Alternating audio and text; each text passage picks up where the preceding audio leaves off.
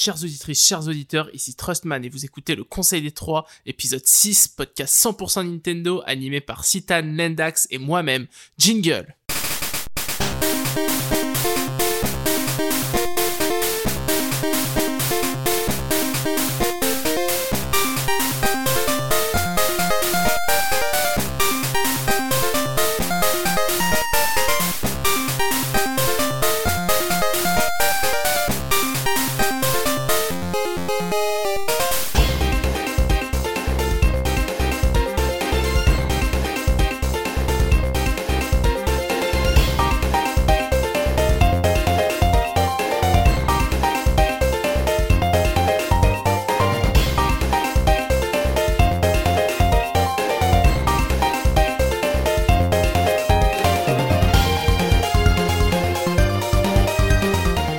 Salut à tous, ici Trustman et je suis ravi de vous revoir enfin, enfin, après une longue pause de notre podcast. On se retrouve pour un nouvel épisode du Conseil des Trois et je suis accompagné par Citan, l'homme qui renie enfin Sonic deux, à ce qui paraît après avoir joué à Balan Wonderworld. Alors salut Citan, comment ça va? Oui, alors j'ai bien renié Sonic deux, mais alors il y aurait beaucoup de choses à dire aussi sur Balan, hein. c'est, c'est pas glorieux quand même, hein. C'est Bubsy trois D le renouveau. Sinon à part ça, ça va. Eh ben super, et nous sommes accompagnés exceptionnellement pour cet épisode de l'ami Lendax. Salut Lendax, comment ça va? Bah écoutez, euh, très très content de, de participer à, à ce podcast. Je remercie encore Sid de m'avoir passé le flambeau juste pour euh, cette fois-ci, donc merci beaucoup à lui et tout va bien. Ouais. Est-ce que, alors, est-ce que tu peux un peu te présenter en quelques mots pour les auditeurs qui ne te connaissent pas? euh, Oui, tout à fait. Alors bah moi c'est très simple, je... J'écris de temps à autre sur le forum Gamecult, enfin j'écris, je troll aussi de temps en temps, faut le dire. Donc euh, et ensuite, euh, je suis gamer depuis tout petit, famille de gamers, grand-mère, maman, papa, donc euh, voilà, j'étais obligé de baigner là-dedans, on va dire, depuis tout petit, entre Sega, Nintendo, Sony, un peu de tout. Voilà, j'aime toutes les crèmeries. Euh, je n'ai pas de préférence, euh, même si au fond de moi, j'ai commencé avec Nintendo, donc voilà, un N S X quand même euh, en premier avant tout. Et, euh, et voilà tout. Autrement, tu ne serais pas là, j'ai, j'ai envie de dire. Donc, euh, c'est et, ça. Euh, et N-Sex, on m'a dit aussi que t'es un peu euh, Pokémon Sex, puisque ça va être le sujet euh, de ce podcast. Et oui, étant donné qu'on fête cette année les vingt-cinq ans de Pokémon, on s'est dit, bah pourquoi pas ne, ne pas faire un podcast spécial Pokémon. Donc ça va être le gros sujet de ce podcast, évidemment après la partie news, et on terminera, comme d'habitude, sur euh, notre petit tour d'horizon des jeux auxquels on a joué. Et euh, je tiens aussi à en profiter pour euh, faire un petit coucou à notre ami Sid, Sid qui n'a pas pu participer à ce podcast malheureusement car bah, il est assez occupé de son côté, euh, l'ami Sid, mais il vous fait des bisous et nous on lui fait des gros bisous, euh, donc bisous Sid, et euh, on se retrouve pour le prochain podcast j'espère. Donc bah si vous le voulez bien on va enchaîner avec la partie news, allez c'est parti, partie news. Et pour la partie news, eh bien on va commencer... Euh... par égrener quelques news, alors on va un peu modifier, enfin modifier, c'est quelque chose qu'on avait déjà commencé à faire par le passé, mais euh, plutôt que de vous égrener toutes les news qui ont été, euh, qui ont été présentées entre le, le dernier enregistrement et celui-ci, on va plutôt euh, bah, sélectionner quelques news et débattre autour. Alors bah, si vous le voulez bien, je vais commencer avec un, un gros morceau, c'est... Euh... Hyrule Warriors deux, donc euh, le, le Zelda Musou euh, euh, Age of Calamity. Euh, alors on a des, eu des infos de Koei Tecmo qui nous ont dit qu'il y a plus de trois virgule cinq millions de copies du jeu qui ont été vendues euh, à la fin décembre deux mille vingt. Donc déjà pour euh, pour un Musou, donc enfin pardon pour un Warriors, c'est énorme. Et euh, et en plus un Warriors qui ne sort que sur une seule plateforme. Euh, alors est-ce que vous vous y avez joué euh, toi Citan, tu y as joué à Hyrule Warriors? Alors moi j'avais joué au premier, j'ai joué surtout à la démo en fait euh, du deuxième qu'ils avaient mis à disposition sur Switch, alors j'ai, j'ai pas acheté le jeu, je l'ai pas fait, je préférais attendre un peu, j'avais d'autres jeux à faire et je préférais attendre un petit peu par rapport à ça. Le peu que j'avais joué m'avait l'air en tout cas bien dynamique et, et construit différemment du premier Hyrule Warriors, un peu un petit peu plus comment dire, un petit peu plus structuré que le premier Hyrule Warriors, le peu qu'on aperçoit. Et je pense que le succès il est surtout dû en fait à, pour celui-là au fait que ce soit basé sur Breath of the Wild, qui vraiment est un carton, les gens avaient envie de retrouver l'univers, quoi. Mais je, je vais ouais. pas beaucoup aller plus loin dans mon analyse vu que j'ai pas fait le jeu, mais de mémoire, je crois que toi, Lendax, t'y as joué, si je dis pas de bêtises. Oui, c'est ça, je l'ai terminé la semaine dernière, d'ailleurs. Donc, euh, je l'ai trouvé euh, plutôt bon pour un, pour un Dynasty Warrior, hein, de manière générale. J'avais fait Hyrule Warriors aussi, j'ai fait Fire Emblem Warriors et d'autres euh, Dragon Quest. Euh... Voilà, j'aime bien ce type de licence, c'est assez défouloir, on pose son cerveau, c'est rigolo. Et là, je trouve qu'il y avait plutôt un, un gros, un gros step-up en fait sur toute la partie euh, intégration de l'univers, avec euh, vraiment beaucoup de soins apportés euh, bah, à la mise en place du scénario, aux différentes scènes du jeu, tout ça. Enfin, on, on retrouve vraiment les personnages de Breath of the Wild euh, très bien mis en valeur, avec beaucoup d'émotions. Euh, franchement, ça c'est la grande qualité du, du titre, avec son gameplay aussi. Je trouve que le gameplay était très travaillé, euh, plutôt jouissif avec la plupart des personnages, qui quand même, je crois, à la fin sont au nombre de dix-huit, donc ça fait beaucoup. Donc, euh, on... comme quoi, ils n'ont pas tout dévoilé lors des bandes annonces, et du coup, ça fait quelques quelques surprises sympas et quand même des twists euh, intéressants pour justifier le scénario. Donc, ouais, c'était plutôt une bonne surprise, même si, il faut le dire, la partie technique pêche quand même assez largement. On se retrouve quand même assez souvent avec effectivement des chutes de framerate. Alors ça ne gêne pas dans les petites missions du jeu, et cetera. Mais dans les grandes missions de fin du jeu où on se retrouve avec des milliers d'ennemis euh, en visu, avec des gros monstres dans des endroits clos, c'est un carnage, c'est du quinze F P S. Ouais. Donc euh, voilà. Mais, euh, mais sinon je trouve que c'était franchement un, un beau travail de la part de Koei Tecmo, quand même avec le respect largement de la licence et de Breath of the Wild, qui est quand même The Zelda maintenant. Donc euh, c'était pas une mince affaire quand même de, de ne pas euh, faire honte en fait euh, au jeu de base, je trouve. Donc euh, pour ça, c'était plutôt une réussite. Ouais, d'ailleurs, c'est assez intéressant de voir comment Koei Tecmo de plus en plus euh, collabore avec Nintendo, puisque c'est devenu euh, bah, limite le collaborateur principal. Euh, là, il y a eu le jeu Visual Novel euh, qui est sorti exclusivement au Japon, euh, Bond, je sais plus quoi. Enfin, c'est euh, c'est intéressant et voir comment ils ont respecté là euh, l'univers Breath of the Wild, ça ça montre quand même qu'il y a un certain rapprochement entre les deux euh, entités. Euh, bah je sais pas toi Citan, est-ce que t'as une petite news pour nous euh, à discuter? Alors oui, apparemment il y a des quarante et une associations de consommateurs qui ont décidé de porter euh, devant la Commission européenne en fait le problème du Joy-Con Drift. Pour ceux qui connaissent pas encore, c'est le fait qu'au bout d'un moment votre Joy-Con il décide de partir dans une direction au hasard, quoi que vous fassiez, même en position neutre. Et quand c'est fait, il n'y a pas grand chose d'autre à faire que retourner le Joy-Con, prise à l'heure actuelle en charge par Nintendo, même hors garantie, euh, totalement gratuitement, frais d'envoi inclus. Mais les consommateurs euh, considèrent apparemment qu'il y a un problème de base en fait avec la conception du Joy-Con, et qu'ils aimeraient bien que la Commission européenne enquête sur le sujet. Donc euh, pour le moment la Commission européenne étudie la question, mais il y a quand même des chances, vu que c'est ça, il y a vingt-cinq mille je crois plaintes de personnes, que ça aboutisse quand même à une enquête, et ça va probablement certainement euh, chauffer un petit peu pour Nintendo à ce niveau-là. Alors après je pense qu'à l'heure actuelle Nintendo c'est qu'ils peuvent pas faire autrement, vu que le Joy-Con a été construit d'une certaine manière et que même ceux qui commandent des Joy-Con apparemment euh, aux Chinois faits par d'autres fabricants, bah, le même problème apparaît au bout d'un moment. On constate aussi que les manettes des autres consoles à l'heure actuelle sont touchées en fait. La P S cinq qui a eu des problèmes de drift au départ sur certaines, sur pas mal de DualSense. C'est le cas également de la manette de l'Xbox qui est un peu réputée aussi également pour drifter. Je pense que simplement plus la technologie devient précise et plus en fait ils arrivent en fait à la rendre euh, comment dire euh, bah de, avec de plus en plus de composants plus millimétrés. Au bout d'un moment il y a des risques de casse qui se multiplient et au bout d'un moment ça casse. Surtout qu'on joue beaucoup plus. J'ai remarqué beaucoup plus à la console qu'avant, il y a des gens qui doivent jouer beaucoup plus longtemps à la Switch qu'avant.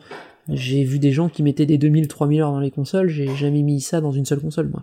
Donc euh, c'est bien ce que je mets à mon avis, c'est que on l'utilise plus qu'avant, il était peut-être pas prévu pour une utilisation si intense, il s'use plus vite. Néanmoins, c'est vrai, ça ne devrait pas être dans ces proportions-là de fiabilité. Donc je pense qu'il est normal que la Commission intervienne, et je pense que Nintendo doit déjà de toute façon réfléchir à un nouveau système. C'est pas non plus top pour eux de récupérer des trucs, de les bazarder à la poubelle et d'en donner des gratuits en face. Hein. Je pense que c'est pas trop le délire de la boîte de perdre de l'argent là-dessus. Non, je pense pas. Alors moi, petit update, parce que on en avait déjà un peu parlé du Joy-Con Drift lors d'un précédent podcast, et moi, ça y est, ça a commencé à drifter sur, sur mon Joy-Con gauche, donc euh, bah, je vais préparer ma petite enveloppe, et puis on va envoyer ça à tonton Nintendo pour qu'il répare. Alors toi, Lendax, vu que c'est ta première fois, est-ce que tu as été touché par le Joy-Con Drift ? Euh, pas du tout, vraiment je, je je pense que j'ai beaucoup j'ai toujours eu beaucoup de chance en fait euh, avec mes consoles. J'ai très rarement envoyé une console euh, au S A V, je crois que ça ne m'est jamais arrivé d'ailleurs d'envoyer une console au S A V. Pour tout vous dire, même les Xbox trois cent soixante d'époque, je n'ai jamais eu le Ring of the Death. Wow. Donc, euh, je dois être extrêmement chanceux. Euh, c'est, c'est incroyable. Donc non, non, je suis absolument pas touché par le par le Joy-Con Drift. Par contre, j'avais eu le problème euh, euh, quand même sur un Joy-Con de comment dire, de gyroscopie. Euh, voilà, il y avait des trucs assez, euh, ch- enfin dans la reconnaissance de mouvement, euh, c'était bizarre, très bizarre mmh. sur Pokémon Let's Go.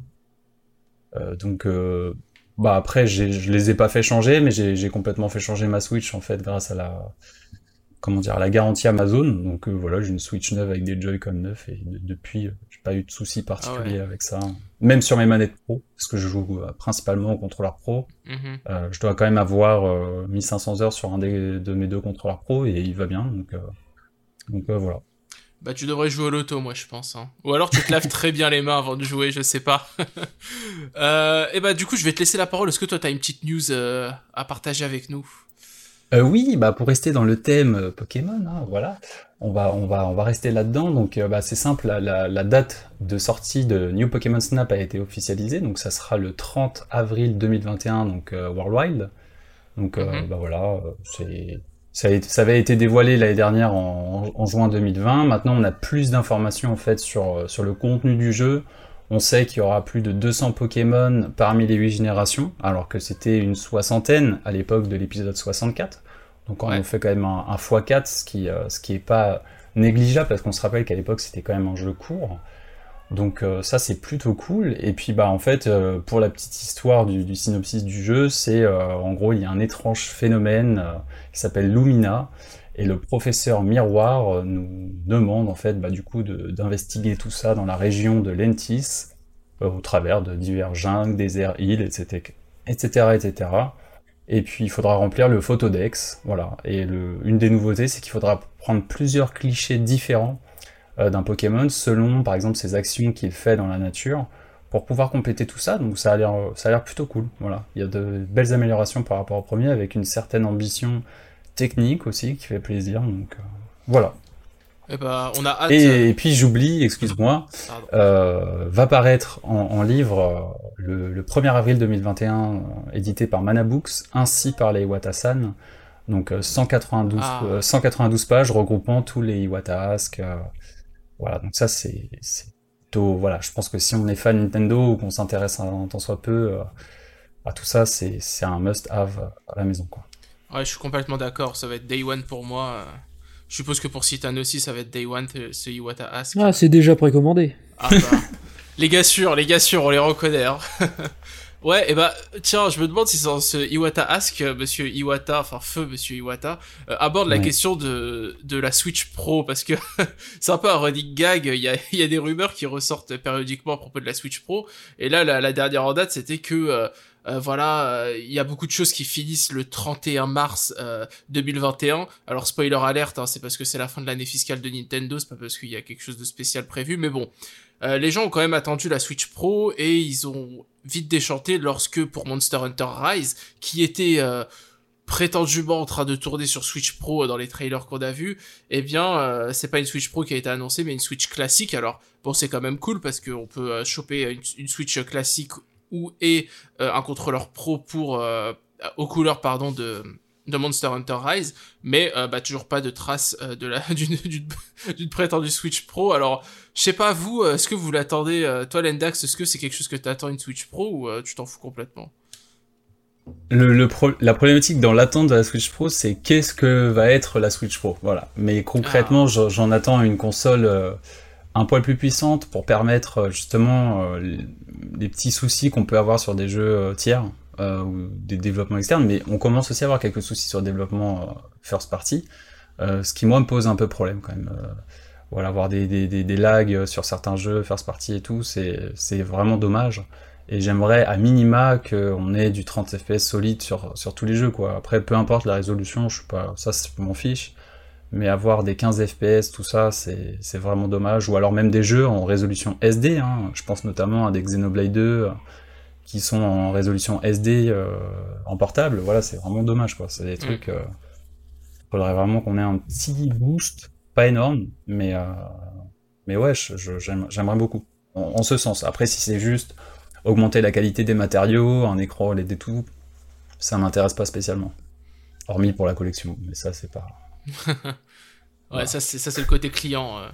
C'est ça, ce n'est pas un argument. Et toi, Citan, une Switch Pro... Euh... Dans quel, enfin, ouais, est-ce que, est-ce que ça te dit ou de, à quoi elle ressemblerait euh, dis-nous tout. Alors, euh, première chose, je pense que quand elle arrivera, elle arrivera quand les vents commenceront à baisser, ce qui est absolument pas du tout le cas, en fait. Ils peuvent en avoir très bien une de prête et qui sortiront au moment T et qui décideront. En plus, vu les problèmes de production mondiaux en ce moment des composants, je pense qu'on n'est pas prêt de les voir tout de suite. Donc euh, c'est un peu le un peu le bazar. Après, moi, ce que j'en attends, j'en attends un peu comme Lendax. Je voudrais un tout petit peu plus de propreté, des frameworks stables sur les jeux, euh, euh, des résolutions qui évitent de descendre comme sur Dreamcast, euh, effectivement pour Xenoblade. Après le reste, euh, honnêtement, je suis, je suis comme Lendax, un hein, moins écran O L E D, ça me frappe. Je trouve l'écran déjà f- vraiment superbe de la Switch euh, actuelle en, euh, en termes de portable. Qu'est-ce que j'attendrais de plus ? Si j'attendais une Switch Pro, je te dirais que j'attendrais euh, plus peut-être. Euh, des boutons peut-être un peu plus gros sur les Joy-Con, tu vois, parce que je, ça me ferait, j'aimerais un peu plus, tu vois, un peu plus de confort sur les Joy-Con, c'est vraiment peut-être un truc, mais ça c'est même pas lié forcément à Switch Pro, il pourrait très bien le faire avec d'autres Joy-Con que tu clipses dans l'ancienne. Ouais. Donc c'est de dire à quel point j'ai pas des attentes de dingue. Ah, j'en attends la même chose que sur New trois D S comme ils avaient fait, c'est-à-dire que ça permettait de stabiliser les framerate sur les plus gros jeux, en fait. Mm-hmm. Puis après sur le reste. Ouais. C'est tout, hein, le reste après j'en ai vraiment, enfin, ça m'intéresse pas trop, quoi. Ouais, bah, j'imagine que pour le grand public, c'est encore moins intéressant puisque euh, le grand public ne voit pas forcément les chutes de framerate comme euh, nous, euh, nous les voyons, et cetera. Euh, puis bah, je vais enchaîner avec une petite dernière news euh, de mon côté. Euh, c'est euh, cette histoire de Platinum Games qui apparemment euh, n'est plus sur les copyrights euh, de Astral Chain. Donc maintenant, c'est simplement Nintendo. Euh, donc il y a eu plein de théories euh, suivant euh, cette annonce. Enfin, cette annonce d'ailleurs, c'est même pas vraiment une annonce parce que ça a été découvert, euh, je crois, par quelqu'un sur les forums. Euh, ça a été amplifié et puis euh, ensuite euh, Platinum Games a décidé de communiquer à ce, à ce propos. Euh, donc euh, oui, les gens commencent à spéculer sur euh, oui, c'est pour rendre le plus facile l'intégration d'un personnage d'Astral Chain dans ce match. Euh, c'est pour euh, ceci, c'est pour cela. Bon, encore une fois, c'est les c'est les é- é- élucubrations euh, lysergiques des forums.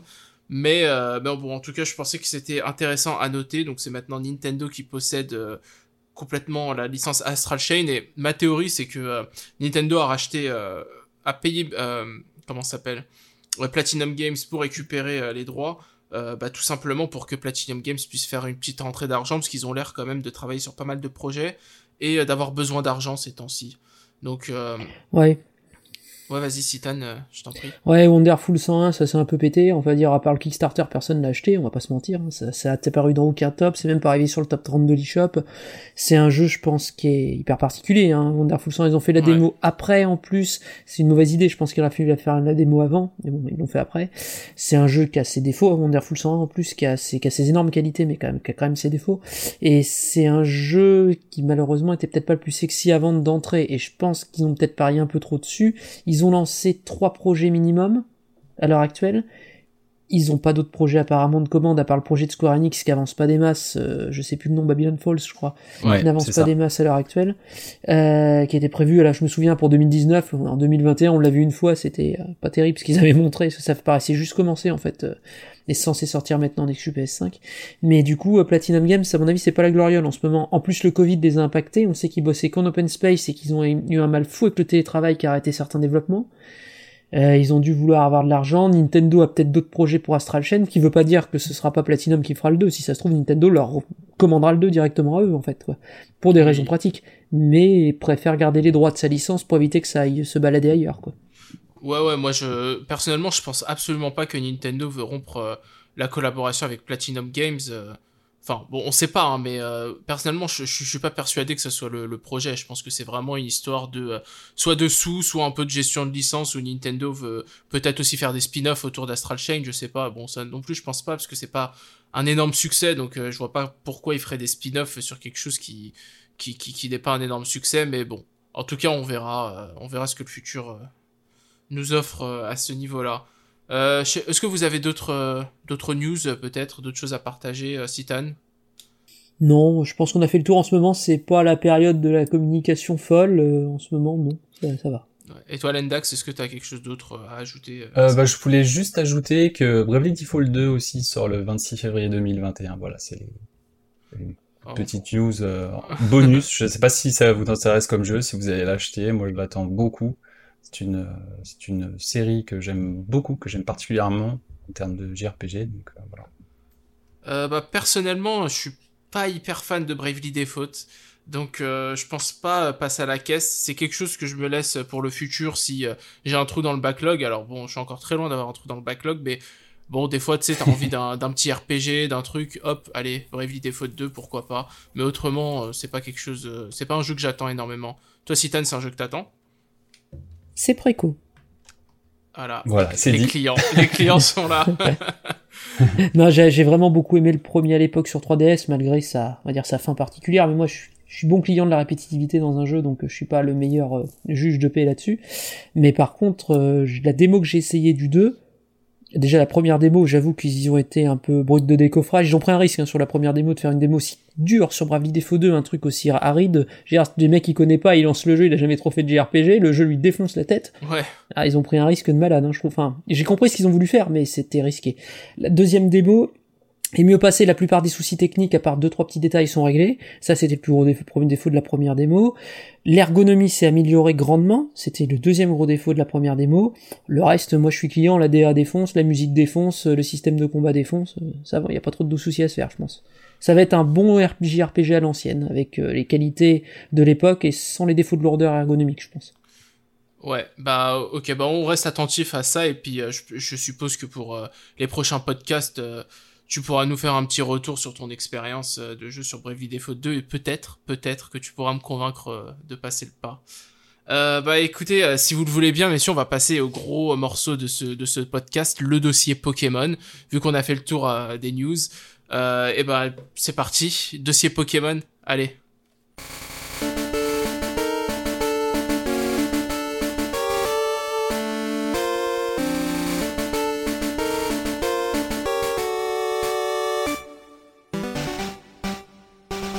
Et nous revoilà pour aborder le gros point de ce podcast, le dossier Pokémon. Alors Pokémon, un gros dossier quand même, parce que c'est une licence euh, vaste qui a explosé en vingt-cinq ans. Euh, vingt-cinq ans qui, qui, qui, nous ont, bah, qui nous ont accompagnés, puisque c'est aussi un peu, euh, y a aussi un peu un effet générationnel, bien qu'on verra après, Pokémon traverse les générations. Et en effet, c'est le vingt-sept février mille neuf cent quatre-vingt-seize qu'au Japon, euh, Pokémon vert... Et euh, c'est bleu ou rouge ? C'est rouge, rouge, pardon. Ouais, euh, sortent après six ans de développement. Alors, avant d'aborder Pokémon euh, à proprement parler, je pense qu'on peut un peu se, se pencher sur le cas de Game Freak et euh, de Satoshi Tajiri, qui est le euh, game designer derrière Pokémon. Et euh, bah, pour ça, je vais me tourner vers euh, notre ami euh, Pokéfan, le professeur Lendax. Alors, Lendax, est-ce que tu peux nous raconter un peu l'histoire, euh, la, le préquel de Pokémon un peu ? C'est ça, je vais vous raconter ça, je vais essayer d'être pas trop long, mais quand même, de, j'ai, j'ai essayé de, de, de résumer ça avec les meilleures informations, les petits trucs, euh, les petites anecdotes bien cool. Donc euh, ce cher petit Satoshi Tajiri, donc, euh, né en dix-neuf cent soixante-cinq à Tokyo, en fait il faut savoir qu'il habitait près de Shibuya, mais, euh, mais donc dans un quartier qui était collé en fait à des parcs et euh, le long d'un fleuve, donc c'est là que petit, en fait, c'est... Sa première passion, c'était en fait de collectionner et de capturer des scarabées, donc des insectes. Et donc déjà, bon, bah, on sent tout de suite le truc venir, hein, c'est que lui, il a fait ça pendant des, des années étant petit. Et puis sa deuxième passion, à treize ans, ça a été de découvrir les jeux vidéo dans les, dans les salles d'arcade. Et donc là, il a découvert Space Invaders. Et pour lui, c'était la folie. Il comprenait pas au début comment les gens pouvaient dépenser autant d'argent là-dedans. Il a commencé à tester. Il est devenu accro, à tel point qu'il est devenu euh, hardcore gamer du jeu. Et, euh, et là, il y a une information importante, parce que c'est ce qui, c'est ce qui va faire naître Game Freak, que vous allez voir plus tard, c'est qu'en fait, il, il se disait, mais attendez, moi je suis fort, mais j'ai envie de partager euh, euh, des tips en fait sur le jeu, de comment on joue, comment on est fort, et en fait, je vais écrire, euh, je vais lancer mon fanzine perso, et je vais aider les autres en fait, euh, et c'est ce qui va, vous allez voir par la suite, faire naître Game Freak. Donc ensuite, euh, il est fan des jeux vidéo, il commence à, à vouloir créer du jeu vidéo. Donc euh, il fait tout pour euh, pour ça. Donc il va participer en fait à seize ans à un concours de création de jeux organisé par Sega. Euh, donc avec un jeu qui s'appelle Spring Stranger. Voilà, donc il gagne ce concours, il gagne cent mille yens, ce qui équivaut à huit cents euros environ. Donc c'est énorme hein, pour l'époque, quand on a seize ans euh, au Japon, euh, dans ces années-là, c'est la folie. Donc... Euh, à partir de ça, il se dit, ça y est, c'est... j'ai quelque chose, je vais continuer là-dedans. Donc en parallèle, il lance ce que je vous avais dit tout à l'heure, donc son fanzine. Donc euh, les fanzines, en gros, bah, c'est des magazines mais euh, indépendants qui qui distribuent à des endroits euh, spécifiques, et cetera. En l'occurrence là, dans les salles d'arcade. Donc il lance euh, là son fanzine euh, qu'il appelle Game Freak, dans le but de partager justement les astuces euh, sur différents jeux vidéo, et cetera. Ça n'existait pas à l'époque, faut le savoir. Le fanzine, il s'arrache totalement en fait. Euh, à tel point qu'il met sa, sa mère et sa sœur à contribution pour envoyer les fanzines à travers tout le Japon, enfin un délire. Et, euh, et en fait, lui, il devient ultra connu à, à travers le Japon grâce à ça, déjà. Et c'est grâce à ça aussi qu'il va faire la, la connaissance de Ken Sugimori, donc le designer de, de Pokémon, à l'origine de, de tout ça. Ken Sugimori, en fait, en voyant ce fanzine, il se dit « Ouah, c'est génial, ce gars, il est génial, il faut que... J'ai envie de travailler avec lui, et en plus, il n'y a pas beaucoup d'illustrations, donc euh, je vais... » Je vais lui envoyer une lettre et je vais essayer de, de communiquer avec lui. Je vais lui proposer des, des illustrations. Donc euh, Satoshi lui reçoit ça et il trouve ça incroyable. Et donc ils commencent à travailler ensemble. Donc euh, Ken Sugimori lui part assez jeune de chez lui parce que ça se passe pas bien euh, chez lui. Donc euh, il vit seul dans son appartement. Et en fait, bah Satoshi du coup il va commencer à s'inviter beaucoup euh, chez Ken. Et il va décréter qu'en fait ça devient le quartier des générales euh, du fanzine Game, Game Freak du coup à l'époque. Donc euh, tous les deux, bah c'est des jeunes, donc ils découvrent la Famicom hein, à la sortie. Euh, à, quand ils ont vingt ans, enfin quand, en tout cas quand Satoshi a vingt ans en dix-neuf cent quatre-vingt-cinq, ils découvrent Super Mario Bros. Et là pour eux c'est c'est incroyable, c'est c'est la folie. Donc là ils deviennent complètement fans de Miyamoto par la même occasion, qui devient en fait Miyamoto, ça devient clairement l'inspiration numéro numéro une de de notre cher Satoshi, à tel point que voilà, il, lui il a qu'une idée en tête, c'est c'est de créer du coup des jeux vidéo. Et d'essayer de, de faire quelque chose d'encore plus innovant euh, et, euh, et connu que, que Mario, quoi. C'est vraiment son objectif, c'est de faire, c'est de faire ça. Donc euh, du coup, euh, il obtient après coup son diplôme, il devient aussi journaliste J V en parallèle, donc il fait trois trucs en même temps, il fait son fanzine et journaliste J V pour des revues, et en même temps il commence à développer des jeux. Donc il lance à vingt-deux ans, donc en dix-neuf cent quatre-vingt-sept, la production du jeu Quinty. Donc euh, c'est un jeu où il fallait repousser d'autres personnages en faisant des, glisser des dalles au sol, voilà. Donc ça, c'est, c'est ça, ça, ça, comment dire. Le jeu va être édité ensuite par Namco, donc euh, ça cartonne. Ils, ils obtiennent euh, quand même euh, deux cent mille ventes euh, du jeu, ce qui leur apporte un pactole de cinquante millions de yens. Hein. À l'époque, les mecs, euh, ils étaient quand même euh, deux. Faut savoir qu'aussi pendant le développement de, de Quinty, il y a le troisième larron de la bande qui les a rejoints, en, en l'occurrence là c'est Junichi Matsuda, donc celui qui s'occupe de la programmation des musiques sur Pokémon pendant pendant très longtemps, qui a été euh, producteur de Pokémon Épée à Bouclier récemment et qui était directeur sur X et Y. Ouais, donc alors Junichi juste... Matsuda il est rejoint, oui. J- juste désolé pour t'interrompre, euh, donc euh, ce jeu s'appelle Mendel Palace euh, en Occident. Exactement, c'est ça, voilà, tout à fait. Et donc euh, grâce à ce petit pactole, en fait, il propose à l'équipe de, de réinvestir cet argent pour que Game Freak devienne une société et continuer de créer euh, des jeux, en fait. Donc tous les membres de l'équipe acceptent euh, parce qu'ils sont trop motivés, ils trouvent ça incroyable, donc euh, c'est parti. Voilà, Game Freak en tant que société naît.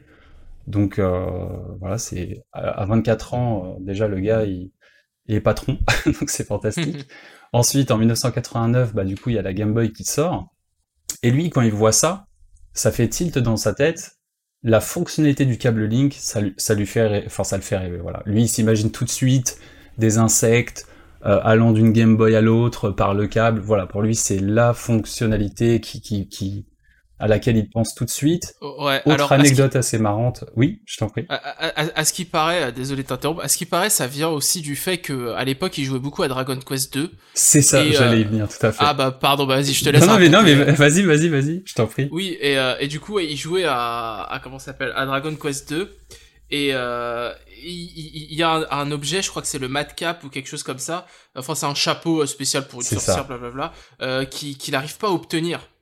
Et euh, il voit que, euh, il me semble que c'est Sugimori, euh, c'est lui ça, il en a ouais. eu deux dans sa partie. Et du coup il dit bah mince, c'est injuste, moi j'en ai pas, toi t'en as deux, si on pouvait se les échanger, enfin euh, tu m'enfilerais un, euh, ça serait beaucoup mieux. Et du coup c'est aussi ça qui lui a inspiré apparemment l'histoire du câble Link. Et aussi, je, euh, très rapidement pour préciser pourquoi euh, leur premier jeu a été publié par Namco, et pas directement par eux, euh, bah, tout simplement parce qu'à l'époque, il fallait payer Nintendo pour avoir le droit de publier euh, sur sa console. Donc, euh, je, d'ailleurs, et ça coûtait trop cher pour eux. Et ça coûtait voilà, extrêmement ça. cher pour eux. Donc, euh, donc voilà. Ils préféraient bon, je... rester indépendants. Non, mais c'est ça. Ils préféraient rester en fait indépendants parce qu'ils n'avaient pas les moyens de payer la licence Nintendo. Donc, ils se sont dit, c'est pas grave, on va faire notre jeu en indépendant et on trouvera bien un éditeur qui fera le parallèle avec Nintendo ou quelqu'un d'autre pour pouvoir publier ce jeu. Donc effectivement, merci, merci de le rappeler, c'est, c'est, c'était parfait. Donc bon, euh, du coup, euh, ouais. Ouais. Yes, pas de souci. Donc euh, mille neuf cent quatre-vingt-dix, bah du coup, il, il commence à présenter pour la première fois les documents euh, sur. Euh, bah, à l'époque, ça s'appelait pas Pokémon justement, c'était Capsule Monster. Donc il, il, en fait, il il montre les premières ébauches à, à donc à un monsieur donc de, de Creatures Incorporated qui est Tsunekazu Ishihara, donc c'est actuellement le président en fait de The Pokémon Company, hein, ni plus ni moins. Et grâce à ce monsieur, il va ensuite rencontrer Shigeru Miyamoto, qui est complètement séduit par le projet. Et après, bah du coup, le projet deviendra une coproduction entre Nintendo, Creatures Incorporated et Game Freak. Ouais, d'ailleurs, à l'époque, Creatures Incorporated ne s'appelle même pas Creatures Incorporated, puisque ça s'appelle Ape Incorporation. C'est ça, ouais. Et c'est les et c'est euh, et c'est la société qui est derrière bah euh, la série Mother ou Earthbound en, en Occident, euh, donc euh, la série le R P G phare de Itoei. Euh, et du coup, oui, c'est, c'est assez intéressant de voir comment euh, Pokémon a même transformé une société puisque on passe de Ape euh, à Creatures principalement à cause de Pokémon en fait. Euh, et ça, c'est complètement fou. Mais euh, mais bon. Et du coup, oui, donc, euh, il présente à Miyamoto, alors, quelle est la, parce que bon, tu sais, on est des, on, on est des N, euh, des Nintendo, euh, comment dire ça poliment, fanatiques ici, donc, euh, ouais. Quelle est la réaction, euh, de, de Miyamoto quand il lui présente, euh, ses premiers documents de travail, et pourquoi ça prend autant de temps pour que le jeu sorte, en fait? Eh bien, je, je sais pas, euh, enfin, en tout cas, les premières réactions, semblerait-il, étaient positives, mais pourquoi ça a mis beaucoup de temps à sortir? C'est que eux, à la base, ils se faisaient souvent en fait la main sur d'autres jeux. En fait, on leur faisait des commandes de jeux. Notamment, ils ont fait Yoshi sur N E S et Mario and Wario sur S N E S. Et en fait, comme ils faisaient beaucoup de choses à la fois en parallèle, et ben en fait, il y a un moment, il y a eu un terrible problème, c'est qu'il y a les programmeurs. Donc les trois programmeurs, ils ont décidé de démissionner. Voilà. Et là, ils ont eu un énorme D'accord. souci, c'est que parce qu'en fait, ben, il y avait trop de charges de travail, donc c'était plus possible. Et c'est Junichi Matsuda qui a décidé de reprendre le flambeau de programmation, alors qu'à la base, il ne programmait juste que la musique. Donc euh, voilà, on commence à entrevoir déjà les, des grosses problématiques.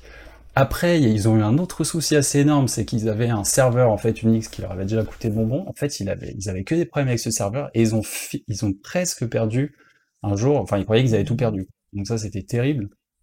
Et c'est une wow. fois de plus Junichi Matsuda qui a retroussé les manches, il se documentait, il finissait hyper tard, il se mettait à fond dans l'informatique pour essayer de, de récupérer, et il a sauvé le projet, voilà, faut le savoir. Donc euh, pareil, à cette époque-là, autre point euh, assez what the fuck aussi, c'est que Ken Sugimori, en fait, n'était pas employé de Game Freak, toujours pas. Lui, il rêvait toujours, il ambitionnait toujours de devenir mangaka, donc il était juste là en mode freelance, hein, je suppose.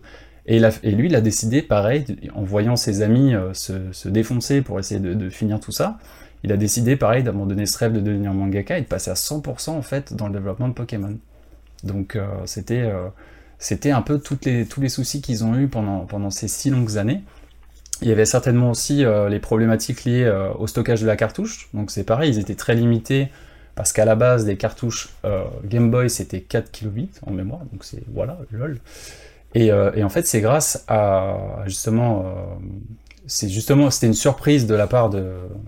Du, du, du mince, j'ai oublié son nom, Ishihara, donc de Creatures Incorporated, euh, il avait contacté en fait Miyamoto et, et Nintendo pour justement demander euh, à ce que les, les cartouches soient augmentées en mémoire pour euh, aider le développement du jeu. Et Miyamoto, il était pareil, il était convaincu que c'était nécessaire pour la réussite du jeu. Donc il faut savoir que si les cartouches étaient restées comme telles, il a, on n'aurait eu que trente Pokémon maximum dans le jeu. Voilà. Donc euh, en passant à trente-deux kilobits, On, justement, ça pouvait justement aller à plus de deux cents Pokémon, donc c'est ce qui a vraiment permis le, de créer le Pokémon qu'on a eu par la suite. Mais il faut savoir que ça a été quand même une décision très difficile à prendre pour Nintendo, parce que ça coûtait un bras euh, la mémoire dans les cartouches à l'époque. Mais voilà, grâce à Miyamoto, hein, parce que c'est lui qui a poussé sur ça, euh, bah voilà, le, le Pokémon qu'on a eu, c'est aussi, euh, c'est aussi grâce à lui. Et euh, voilà, ça c'est assez ouf quand même. Ouais. Donc euh, même à l'époque, on leur demandait, on leur dit mais attendez euh, les gars, vous êtes sûrs de vouloir sortir le jeu euh, sur Game Boy parce que c'est une console un peu démodée techniquement. Voilà, on, est, on arrive en quatre-vingt-seize, euh, voilà. Mais voilà, Satoshi répond que bah, en fait, il préfère se passer des artifices pour faire ressentir des choses aux joueurs que bah que qui n'auraient pas en fait qu'une simple image ne pourrait exprimer. Et ce qu'ils veulent avec Pokémon, c'est avant tout qu'on se souvienne de, de notre expérience en fait en tant qu'enfant et laisser parler son imagination. Donc c'est, c'est assez drôle quand j'ai lu cette phrase parce que bon, bah Pokémon, on sait que c'est, ça a toujours été faible techniquement et en fait bah c'est drôle, mais c'est vraiment dans l'A D N du studio quoi. C'est vraiment des mecs, euh, ils, ils s'en fichent de de de, de cette partie euh, artifice euh, visuel. Donc c'est assez drôle de, de voir ça dans les dans les fondations en fait même de la licence. Donc euh, ouais, c'est c'est assez ouf. Et dernier problème et pas des moindres, c'est qu'à quelques semaines de la sortie, il y a Tsunekazu Ishihara qui, qui appelle Satoshi euh, Tajiri et qui lui dit bah, en fait, le problème là, c'est que ton scénario, je le comprends pas. Je sais pas ce que tu veux dire, il est pas bon. Donc là, c'est The, the Drame. Et là, euh, dépité, Tajiri au bout du rouleau, qui, qui, ne, qui était vraiment au bout. Et lui, il voulait pas trop en parler en fait à ses équipes au début. Il avait peur que ça démotive tout le monde encore. Donc, bon, il a fini par en parler à l'équipe, évidemment, mais il a pris sur lui. Et il s'est remotivé, euh, Matsuda et Sugimori étaient ultra motivés quand même, ils ont dit vas-y ça va le faire et tout, et en fait il a repassé six mois et il a tout réécrit, voilà, faut le savoir, donc euh, pression de malade, hein. J'imagine quand ça fait, euh, bah justement même euh, Ishihara il s'en voulait, il disait que s'en voulait d'avoir dit ça, mais parce que bah forcément le développement avait des... était déjà super long, donc quand tu dis à tes gars, euh, bon les gars c'est bien mais en fait le scénario il est nul, Euh, globalement, alors que ça fait cinq ans que les gars ils sont dessus, ça fait, ça, enfin, ça doit être horrible, voilà, clairement. Ouais. Donc, euh, donc voilà, et puis bah finalement, les versions vertes et rouges ont fini par sortir le vingt-six février mille neuf cent quatre-vingt-seize et c'est cool, à cent trente mille exemplaires pour leur première semaine, ce qui n'était pas énorme euh, pour l'époque, mais en fait, bah après le bouche à oreille, les enfants, le, le, l'animé qui arrivait plus tard et après l'explosion qu'on connaît, euh, qu'on connaît ensuite. Et euh, il faut savoir pour la petite anecdote que la version bleue, bah du coup, euh, quid de la version bleue, nous elle est sortie en Europe, mais au Japon comment ça s'est passé, j'ai, j'ai trouvé ça j'ai, assez drôle, c'est qu'en fait la version bleue n'était disponible déjà qu'en vente par correspondance, par le biais d'envoi de bulletins qui étaient placés dans des magazines d'un éditeur, d'un éditeur qui s'appelle Shogakukan, et euh, était dispo à partir d'octobre mille neuf cent quatre-vingt-seize, puis en retail à partir de quatre-vingt-dix-neuf au Japon, voilà, donc... Euh... Voilà, c'est wow. assez, assez fun.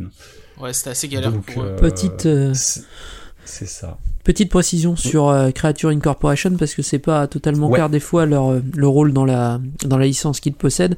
Alors c'est une entreprise qui a été créée en justement en quatre-vingt-neuf comme tu disais. Et, Je euh, crois que c'est au niveau des cartes à jouer. Euh, Exactement. Et des goodies, ils font les cartes ouais. à jouer, quelques spin-offs. Ils ont développé quelques spin-offs comme Pokémon Ranger, ouais, euh, ouais. Poképark, et cetera. Il faut savoir que la société elle est dirigée par Hirokazu Tanaka, Ip Tanaka, le Mais compositeur, ça, qui est le compositeur de Metroid, de Balloon Fight, Donkey Kong, des des jeux cultes de la N E S, beaucoup de musique culte de Nintendo. Nintendo ont été composés par ce, ce mec, il est, c'est un original, il est très très original, mais il fait d'excellentes musiques et c'est lui qui dirige cette société-là. Ce qui est assez surprenant parce que c'est une entreprise qui n'est pas forcément liée de base à la musique et il en a quand même pris Totalement, la tête, ouais. quoi. C'est, c'est quand même hallucinant, c'est quand même rigolo, quoi. C'est ça. Ouais. Et en plus, bah, sur une licence euh, qui n'a aucun rapport avec les jeux sur lesquels il a travaillé. Euh... Ah oui, oui, aucune, aucune licence. Non, et il a fait quelques bandes son pour Pokémon également, lui, hein, des... surtout sur des spin-offs. Hein, il a jamais trop touché à la série principale, mais sur des spin-offs, il a composé des choses et parfois, quand on écoute quelques trucs, on reconnaît son son style un peu particulier. C'est quand même, c'est quand même pas mal. Ouais. D'ailleurs, pour revenir sur le développement de de, de Pokémon, euh, il est intéressant de savoir aussi que bon, à, Shigeru Miyamoto a quand même pas mal. Euh, pas mal mentoré euh, si je puis dire Tajiri et euh, Miyamoto n'aime ouais. Ouais, et Miyamoto n'aime pas les R P G de base et euh, c'est aussi peut-être ce qui explique euh, que Pokémon a une patte si particulière un peu euh, comme euh, Super Mario R P G de l'autre côté du spectre ou euh, plus récemment les Paper Mario où bah c'est du R P G mais il euh, y a quand même une dimension euh, un peu particulière, un peu un peu spéciale qui fait que c'est pas euh, c'est pas vraiment à classer dans la catégorie des Dragon Quest et des Final Fantasy donc euh, les autres J R P G. Et euh, c'est aussi apparemment Miyamoto qui aurait eu l'idée de faire deux versions puisque en fait ce qu'il faut savoir c'est fait. que Tajiri euh, donc comme tu l'as très bien expliqué au début à Lendax, c'est Tajiri a, a, a été impressionné par des jeux comme Space Invader et cetera et euh, il a édité enfin pardon il a fait un jeu édité ensuite par Namco donc euh, Mendel's Palace, euh, Quinty euh, pour pour les Japonais et euh, les jeux Namco sont toujours construits autour d'un verbe. Euh, Là, le verbe qui a été choisi pour Pokémon, c'est échanger. Et du coup, bah, rien de mieux que de séparer, enfin, euh, de faire deux versions différentes avec des Pokémon exclusifs à chaque version pour pousser les gens à échanger et à du coup euh, utiliser leur Game Boy, câble Link, et cetera pour euh, pour faire les échanges. Et du coup, euh, bah, le jeu sort. Euh, au début, euh, il a un succès un peu, enfin, euh, pas confidentiel, mais c'est pas non plus un énorme succès. Mais ensuite, il va y avoir un gros boom, euh, comme tu dis, par le bouche à oreille. Alors qu'est-ce qui se passe concrètement à partir de ce moment-là ? euh, Est-ce qu'ils en, est-ce qu'ils enquillent tout de suite en disant on va faire un deuxième, donc Pokémon deux ou je ne sais quoi ?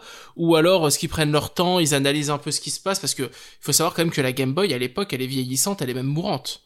Et la sortie de Pokémon Rouge et euh, vert, bleu, enfin peu importe selon le territoire, euh, c'est ce qui va apporter un gros boom. Euh, alors est-ce que, est-ce que tu sais un peu dans quel état d'esprit ils sont, euh, on va dire à six mois après la sortie ? Est-ce que c'est quelque chose bah, qui est connu, ça ? Ce que je sais, que, euh, c'est qu'en fait, il y a une grande partie du travail effectué sur euh, la un G, en tout cas en, en termes de création de Pokémon, qui a été gardée pour la deux G. Voilà, il faut savoir que, euh, par exemple, euh, je, prends, je prends l'exemple de Uo, donc le, vous connaissez le Pokémon légendaire, vous savez, euh, Phoenix un peu de la deuxième génération, donc le, la ouais. mascotte de Pokémon Or. Par exemple, c'est un Pokémon créé en un G, en fait, et c'est pour ça qu'on le voit dans le premier épisode de l'anime Pokémon. Mmh. Je sais pas si vous vous souvenez de ce fameux... Pokémon que Sacha voit en l'air, euh, voilà, qui est magnifique. Il existait déjà, en fait. Donc, la deux G, ils avaient déjà euh, une quarantaine de créatures déjà créées, en fait, pour la deux G, ou qui ont été réexploitées. Donc, euh, tout, en fait, à la base, ils avaient prévu deux générations. Ça de... Pokémon, ça devait s'arrêter après la deux G, hein. C'était finito, après. Heureusement, euh, ça a tellement cartonné qu'ils ont dit, bah non, en fait, faut continuer, les gars, parce que... C'est, c'est beaucoup trop bien en fait. Donc, euh, ouais. Mais voilà. Mais à la base c'était euh, et on le voit hein, d'ailleurs la deuxième génération euh, qui comprend aussi la première région. Et c'est, c'est là qu'on sent que c'était euh, c'était on, on, enfin conçu comme un duo de, de jeux euh, avec bah, d'ailleurs la Team Rocket qui est présente dans les deux dans les deux versions au niveau de l'histoire. Enfin voilà, il y avait il y avait une continuité et cetera euh, qui est pas présente euh, après. Mais, euh, mais ouais, ils ont enchaîné. Ils ont clairement enchaîné. Euh, sur D'ailleurs, c'est un cas unique, Pokémon, de jeu qui fait redémarrer, mais massivement, les ventes d'une console qui était morte commercialement. Il n'y a pas d'autre c'est, c'est, exemple ouais, ça, dans l'industrie fou, d'un jeu qui c'est arrive fou. Tardivement dans la vie de la console. La console, elle a sept ans quand il arrive au Japon. Hein. Chez nous, c'est et plus tard. Imaginez en Europe. En Europe, non, non, en Europe, nous, on avait huit ans, la console. S'il se pointe le jeu, et là, la console euh, oh là là. a refait peut-être vingt ou vingt-cinq millions de ventes, je crois, de plus à cause de ce jeu-là. C'est, c'est, c'est on n'a jamais vu ça, on n'a jamais revu ça dans le jeu vidéo. C'est le seul jeu qui a fait ça. C'est tellement, c'était le phénomène incontournable de l'époque, quoi. C'est, on peut pas bien se rendre compte aujourd'hui. On dit oui, il y a tel jeu qui cartonne en fin de vie, qui fait, ou en milieu de vie, qui fait vendre la console très bien. Il est en milieu de vie, c'est normal. Il participe à la croissance. Là, on, c'est comme si à l'heure actuelle sortait un jeu sur Wii U. Enfin, j'exagère un peu, mais il serait sorti à la fin de vie de la Wii U et qu'aurait fait boum, a fait quinze millions de plus, quoi. Bah, ça, c'est ouais, pareil, il y a que Pokémon qui a fait ça. Et peut-être que Pokémon, si c'était sorti sur Wii U, bah, peut-être que ça aurait fait. Ah, non, le pas, côté, hein, qui sait. Le, le, le génie de Pokémon, c'est son côté portable et c'est son côté c'est clair, échange. C'est, c'est ça qui fait que le jeu est culte aussi, donc c'est, c'est pour ça. C'est, c'est clair. clair. Alors justement, on va un peu revenir sur le contexte maintenant de la sortie, puisque comme je l'ai dit, euh, ça sort en quatre-vingt-seize au Japon. Alors en quatre-vingt-seize, faut se dire que, euh, comme comme vous l'avez précisé, la Game Boy est ultra vieillissante, voire même périmée presque. Euh, la soixante-quatre est sortie, la PlayStation est sortie, la Saturn, on n'en parlera pas, parce que bon, ça a été un, un peu un bide. Mais euh, du coup, on est pas du tout, mais alors pas du tout, en termes d'état d'esprit, euh, dans un jeu, enfin euh, dans, dans comment dire, dans le dans le type de jeu que que Pokémon se veut être. Et c'est encore pire quand ça sort en Amérique du Nord et euh, en Europe, puisque ça sort en Amérique du Nord, donc en quatre-vingt-dix-huit, euh, fin d'année quatre-vingt-dix-huit, pareil pour l'Australie, et en Europe, faut attendre quatre-vingt-dix-neuf. Donc ouais. quatre-vingt-dix-neuf, on est, on est déjà en plein dans la Nintendo soixante-quatre, enfin, euh, tout, la Game Boy, c'est, c'est le passé. Et pourtant, et pourtant, bah, la magie va s'opérer mondialement, c'est-à-dire pas seulement au Japon, mais aussi euh, en Europe et en, en, en Amérique du Nord. Alors, faut savoir qu'à l'époque, dans les magazines de jeux vidéo, euh, ceux qui ont une section euh, import japonais parlent un peu de Pokémon, mais globalement, euh, personne l'attend, tout le monde s'en fout. Mais quand ça arrive, eh ben ça tape fort. Alors, on peut l'expliquer peut-être par euh, deux façons, c'est que d'une part, euh, bah, d'une part, c'est le succès intrinsèque de la licence Pokémon, c'est un concept fort, euh, taillé pour le portable. mais aussi parce que bah, au Japon, ils ont mis en place euh, toute cette stratégie euh, transmédia, donc pas seulement faire un jeu vidéo, mais aussi faire un animé, un manga, et cetera, euh, des cartes à jouer et tout. Et ça, quand ça arrive en Europe, bah, ça arrive tout d'un coup. Moi, je me souviens, et ensuite, je vais vous passer la parole pour parler un peu de notre découverte de Pokémon, parce que je pense que ça peut être très intéressant. Mais moi, je me souviens, à l'époque, j'étais un lecteur du journal de Mickey. J'avais même pas de Game Boy, hein. J'avais, j'avais même pas de console, d'ailleurs.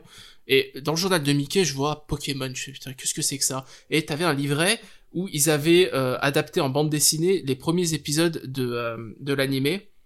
Et euh, bah, dès que j'ai lu les premières pages, je me suis dit... Euh, bah merde, il faut que je joue à ce truc parce que ça, ça a l'air génial, ça a l'air super.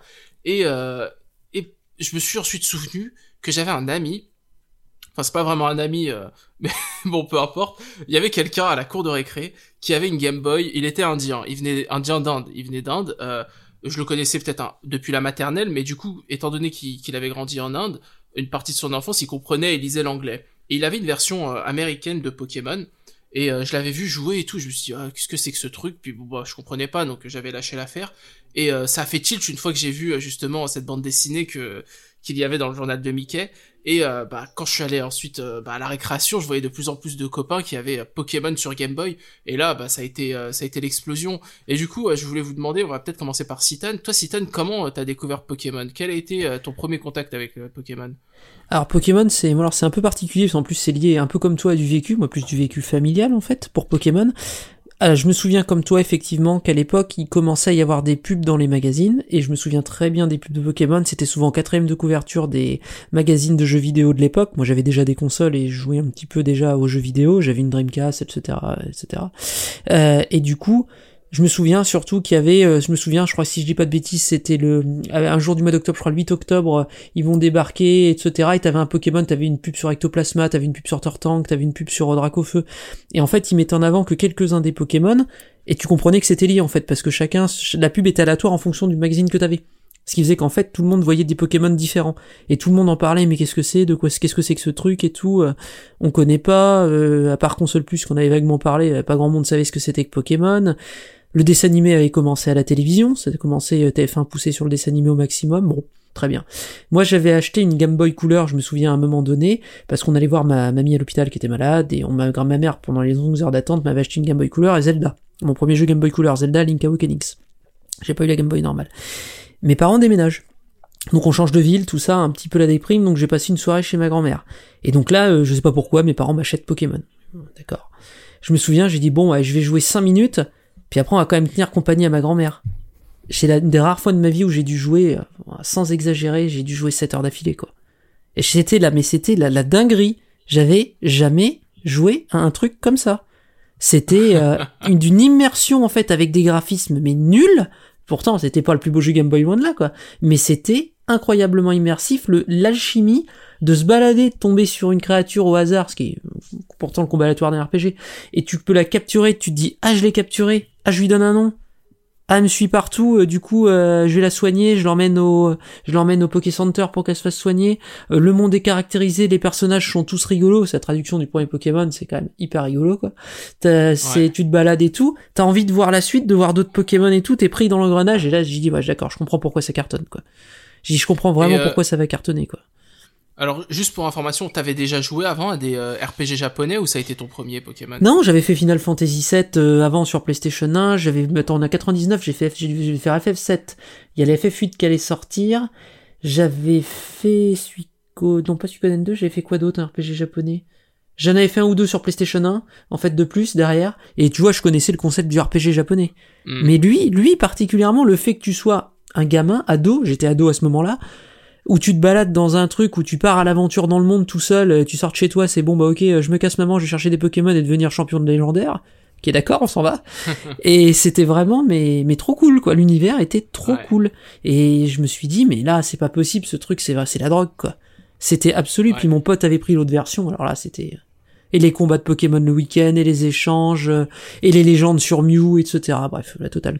On n'en parle ouais. pas. Toi. Ah, les légendes sur Mew, c'est la fo- c'était la folie à on l'époque. Pourrait faire, on aurait pu faire un podcast juste sur toutes les les les, in- les intox de, de, de sur Mew, quoi. C'était le nombre de magazines que j'ai cherché à lire, non mais à l'époque là-dessus, c'était un truc de dingue, quoi.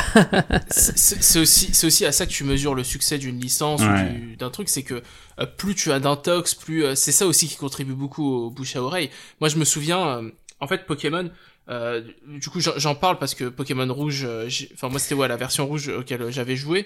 Euh, j'ai joué parce qu'en fait j'avais un, donc un de mes amis qui avait une, un, très, un ami très proche à l'époque qui avait une Game Boy Pocket avec le jeu. Et puis bah bon, lui il jouait, il jouait, il aimait beaucoup le jeu, mais bon il il y jouait comme un, un autre jeu quoi. Et euh, je lui dis ouais, ça te dit de me la prêter pour juste une semaine. Euh, donc tu me la files le lundi, je te la rends le vendredi. Euh, et puis il me dit bah pff, ouais, ok vas-y si tu veux. De toute façon moi je vais je vais jouer à la soixante-quatre, j'ai d'autres trucs à faire.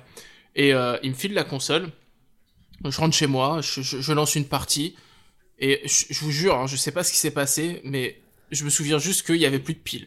Je, hop, ma mère, euh, je demande à ma mère, ouais, t'as pas euh, dix francs, parce qu'à l'époque on était encore en francs, euh, je vais m'acheter un paquet de piles, je m'achète un paquet de piles, je joue, il y a plus de piles, mais c'est le soir.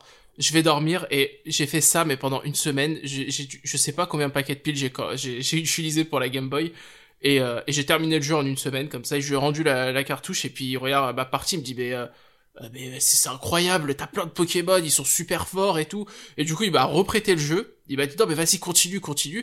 Et comme ça, je suis devenu, enfin, pas une légende, mais euh, juste localement, je, je suis devenu un peu Monsieur Pokémon, parce que bah, le jeu me butait, comme l'a décrit Citan, c'était une immersion, même les dialogues, à l'époque, j'étais petit, j'adorais les dialogues, parce qu'ils étaient tous stupides, mais à double sens, avec... Euh, un côté euh, limite philosophique, et euh, bah, c'était moche graphiquement, euh, l'ergonomie était pas ouf, mais vraiment, c'était, c'est, c'est un monde qui t'aspirait, et euh, qui te possédait, et à la fin, enfin euh, moi j'en rêvais la nuit, je me levais le matin euh, plus tôt pour jouer avant d'aller à l'école, à l'école, euh, hop, dès que je rentrais, je faisais mes devoirs pour pouvoir jouer, enfin vraiment, ça m'a... Puis après, je jouais sous la couverture avec une lampe torche, comme beaucoup de gamins ont fait, et, euh, et, et voilà, quoi, c'était un truc de fou. Je Alors toi, je... Lendax... Ah, pardon, si t'as... Je vais juste finir sur une chose, après je vais bien sûr laisser la parole à Lendax. Je pense que tu vas être euh, assez d'accord là-dessus, je pense Lendax aussi, c'est, euh, je pense là-dessus. C'est incroyable dans le minimalisme de sa mise en scène, ce que Pokémon arrivait à faire passer en fait à l'époque sur une Game Boy. Parce que t'avais pas ouais. ça en fait qui existait sur Game Boy, dans la mise en scène, la mise en place des événements, même le serait-ce que deux persos, la manière dont ils se déplaçaient des fois à faire gauche ou droite, ah, comme le, professe, le professeur Chen réfléchit au début, les choses comme ça. J'avais, t'avais jamais vu ça en fait, tu sais, mais c'est trop bien tout ce que ça, tout ce que le petit perso euh, euh, arrive à te faire passer. Un peu ce que j'avais ressenti sur Link Awakening, tu vois, mais qui est beaucoup moins narratif en fait déjà. Mais que le peu que t'avais, c'était un peu ça. Et c'est incroyable ce qu'ils sont arrivés à faire passer. En fait, le mec a compris comment aller absolument à l'essentiel pour que tout ce qu'il se dit, comment ça peut se passer dans la tête d'un gamin pour qu'il soit à fond dedans. Et c'est vraiment, mais, mais c'est incroyable. Hein. Un jeu comme ça, c'est incroyable.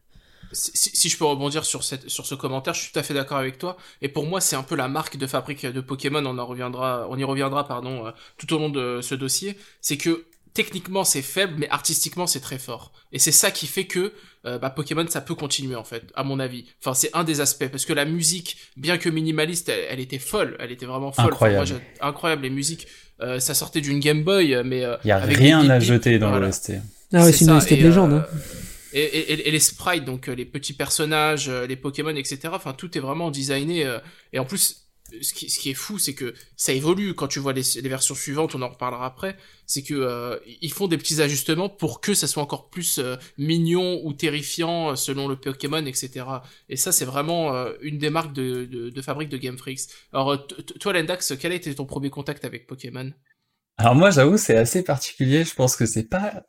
C'est pas comme tout le monde, c'est-à-dire que moi, en fait, j'ai découvert Pokémon avec l'anime, hein, euh, à sa sortie, parce que mes parents, à l'époque, avaient le satellite, donc Canal Satellite, donc j'avais une chaîne de dessin animé qui s'appelait Fox Kids, donc euh, j'ai connu Pokémon avant la sortie des jeux, donc en septembre, euh, bah du coup, dix-neuf cent quatre-vingt-dix-neuf, voilà. Donc euh, moi, je regardais tous les jours les dessins animés quand je rentrais de l'école, puis un, un jour, euh, je rentre de l'école... Euh, Je, je me pose, je vois le premier épisode, en plus extrêmement émouvant, je sais pas si vous vous souvenez du premier épisode, oui. avec euh, Pikachu qui, qui fait la tête tout l'épisode, qui veut pas du tout euh, être le Pokémon de Sacha, et que finalement avec l'attaque des Piafabec, euh, Sacha défend Pikachu, euh, la musique, enfin euh, ouais, c'est... Pff, moi j'ai pris une claque déjà à l'époque sur ça, c'était un truc de fou. Et après, bah, commencé, euh, on, il a commencé à avoir les pubs et tout, euh, sur le jeu, Euh, et moi, j'avais pas de Game Boy en fait à l'époque. Donc, euh, bah, en fait, je voyais les gens jouer au jeu et moi, j'avais pas de jeu. Voilà. Donc, moi, la première fois que j'ai joué à Pokémon Bleu, c'était quand Pokémon Stadium. Parce que j'avais une soixante-quatre, j'avais pas de Game Boy, mais j'avais une soixante-quatre. Et, euh, et quand Pokémon Stadium est sorti en avril euh, donc deux mille, hein, donc pas très longtemps après la sortie des, des jeux Game Boy, bah en fait, euh, mes parents m'ont offert Pokémon Stadium et Pokémon Bleu. Et en fait, avec le transfert pack, j'ai pu jouer à Pokémon Bleu en fait. Voilà. Ah là là.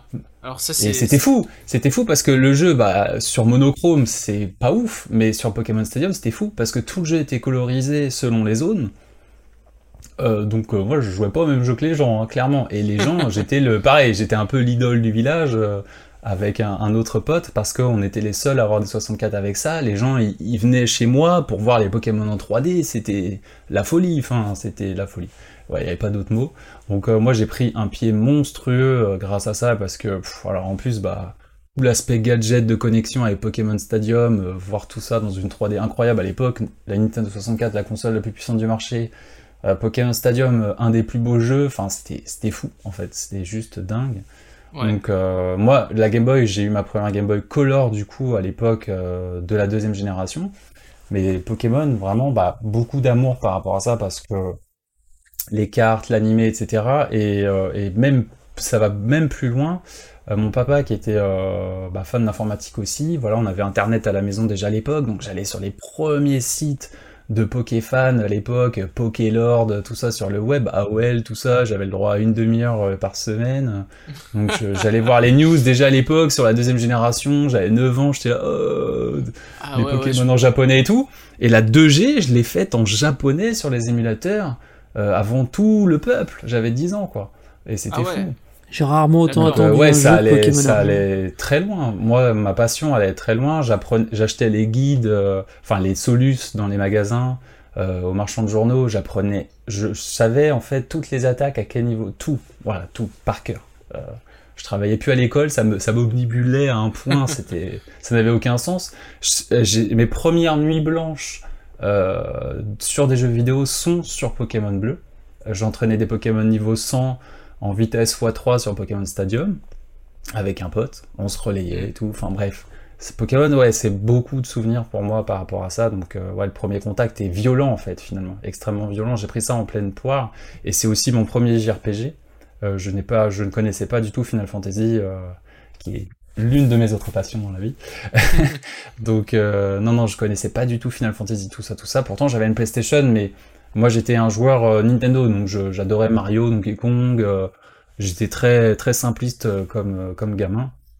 À ce niveau-là, je jouais pas du tout à des jeux matures, entre guillemets, donc euh, Pokémon, c'était carrément dans, dans mes goûts euh, d'époque. Et, euh, et voilà. Voilà un peu mon, mon premier contact avec la série. Euh, voilà, un coup de foudre, hein, comme Pikachu. Voilà, c'est... D'accord. Bah, c'est vrai qu'aussi, euh, là je me parlais d'un point de vue purement euh, franco-français, c'est vrai que Pokémon est arrivé à une période où euh, c'est une période en fait charnière, puisque d'un côté euh, on a le, le boom d'Internet, c'est-à-dire que Internet commence à se démocratiser, ça commence à arriver dans les, dans les foyers. Alors, évidemment, je parle pas de l'Internet haut débit euh, non, normalisé ah, non. Euh, qu'on a eu... Euh, Ouais, voilà, qu'on a eu dans, dans les, au milieu des années deux mille. Dans, voilà, là, je parle vraiment du, de la démocratisation, mais euh, débutante d'Internet. Parce que moi, c'était pareil, on commençait à avoir Internet à la maison. Et euh, parce que mon père était... Enfin, euh, mon père a toujours été fan de, de nouvelles technologies, mais jamais de console, malheureusement pour moi. Mais du coup, on avait Internet, et euh, bah, c'est pareil. Moi, le premier truc que je suis allé faire, c'est je suis allé euh, sur Tefou. Parce que euh, Tefou, bah, pour moi, c'était associé à Pokémon. Et ça me permet ouais. d'enchaîner sur le deuxième point charnière, c'est qu'on a une époque où, euh, en fait... C'est très intéressant parce que Nintendo, comme on sait, désolé, je vais faire un peu de H S, mais vous allez comprendre. Nintendo, comme on sait, c'est une société qui euh, qui contrôle énormément son contenu. Au Japon, il n'y a pas de problème, ils sont de culture japonaise, donc euh, ils savent très bien ce qu'ils font, euh, ils publient, euh, pas de souci. Mais quand ça arrive en Europe, et en, enfin en Occident, aux États-Unis et en Europe, il y a énormément de censure. Énormément de censure, c'est le cas d'ailleurs aussi pour Pokémon. Hein. Euh, ouais, l'anime surtout, de... c'est une catastrophe. Ouais, le, le jeu a été censuré, euh, toutes les références à l'alcool ont été enlevées, euh, références à la religion, enfin bref, euh, les trucs classiques, les habits euh, sont un peu allongés euh, parce qu'il y en a, il y avait des dresseuses qui étaient habillées trop court, ce genre de choses, et euh, mais aussi au niveau de l'anime, et euh, ce qui fait que le produit, l'animé qu'on, qu'on a regardé quand on était gamin, Euh, c'est pas qu'il a pas grand chose à voir avec ce qu'il était euh, au Japon initialement, mais il est quand même assez différent. Et on a une époque où, euh, si vous vous souvenez, on est quelques années après la fin du Club Dorothée, l'arrêt de diffusion de tous les animés japonais, parce que les animés japonais, euh, c'est le mal, et il euh, y a Pokémon qui fait boom, quoi. Et c'est, Pokémon, c'est japonais, mais y, ils ont réussi à le, comment dire, à le retravailler pour que, euh, oui, c'est japonais, mais c'est, ça a pas trop l'air japonais, en fait. Et, euh, et c'est ça qui, qui est fou, parce qu'on on rentre en fait dans une nouvelle ère, dans une nouvelle, entre guillemets, génération. On est au début des années, enfin, fin des années quatre-vingt-dix, début des années deux mille. On a, euh, bon, on s'en fout du bug de l'an deux mille, mais euh, en gros, on a un nouveau millénaire, un nouveau siècle qui va commencer. Et euh, on a, on, on le commence en fait avec euh, Pokémon, euh, le boom d'Internet et euh, le retour en fait en grâce des, euh, des animés japonais, puisque c'est aussi Pokémon qui va ouvrir la voie à tous les animés japonais qu'on va redécouvrir ou découvrir ensuite euh, sur euh, les grandes chaînes euh, d'audience euh, nationale, quoi. Euh, donc voilà. Alors, peu après, justement, euh, Pokémon Rouge et Bleu, euh, du fait, en fait, du, du succès de, de la série, on va avoir Pokémon Jaune, euh, sous-titré édition spéciale Pikachu. Alors, est-ce que vous, c'est, euh, c'est, c'est un jeu auquel vous avez joué? Parce que je vous demande, parce que moi, je le déteste, en fait, ce jeu. Mais je voulais avoir votre avis.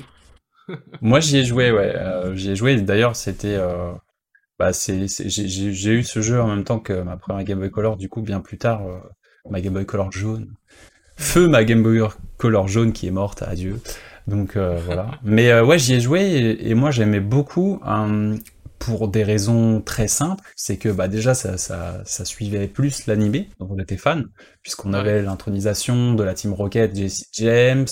Il y avait un retravail de tous les sprites, hein, si je dis pas de bêtises, oui. Avec des sprites colorisés selon, selon les Pokémon et tout. Euh, Pikachu qui te suivait, enfin, c'était des... Aujourd'hui, on rigolerait, tellement c'est pas grand-chose, mais à l'époque, pour moi, c'était, bah, c'était incroyable. Ah oui, non, c'était fou. C'était d'ailleurs un des Donc, arguments euh... principaux euh, du jeu. Voilà, tout, tout ce qui était un peu nouveau, de toute façon, j'étais tellement fan que pour moi, c'était, euh, c'était incroyable. Donc, euh, c'était... Après, à cette époque-là, en plus, j'avais, je sais pas, tellement objectif... Ah là, je mangeais euh, je, tout ce qu'il y avait de Pokémon, je prenais et j'étais heureux.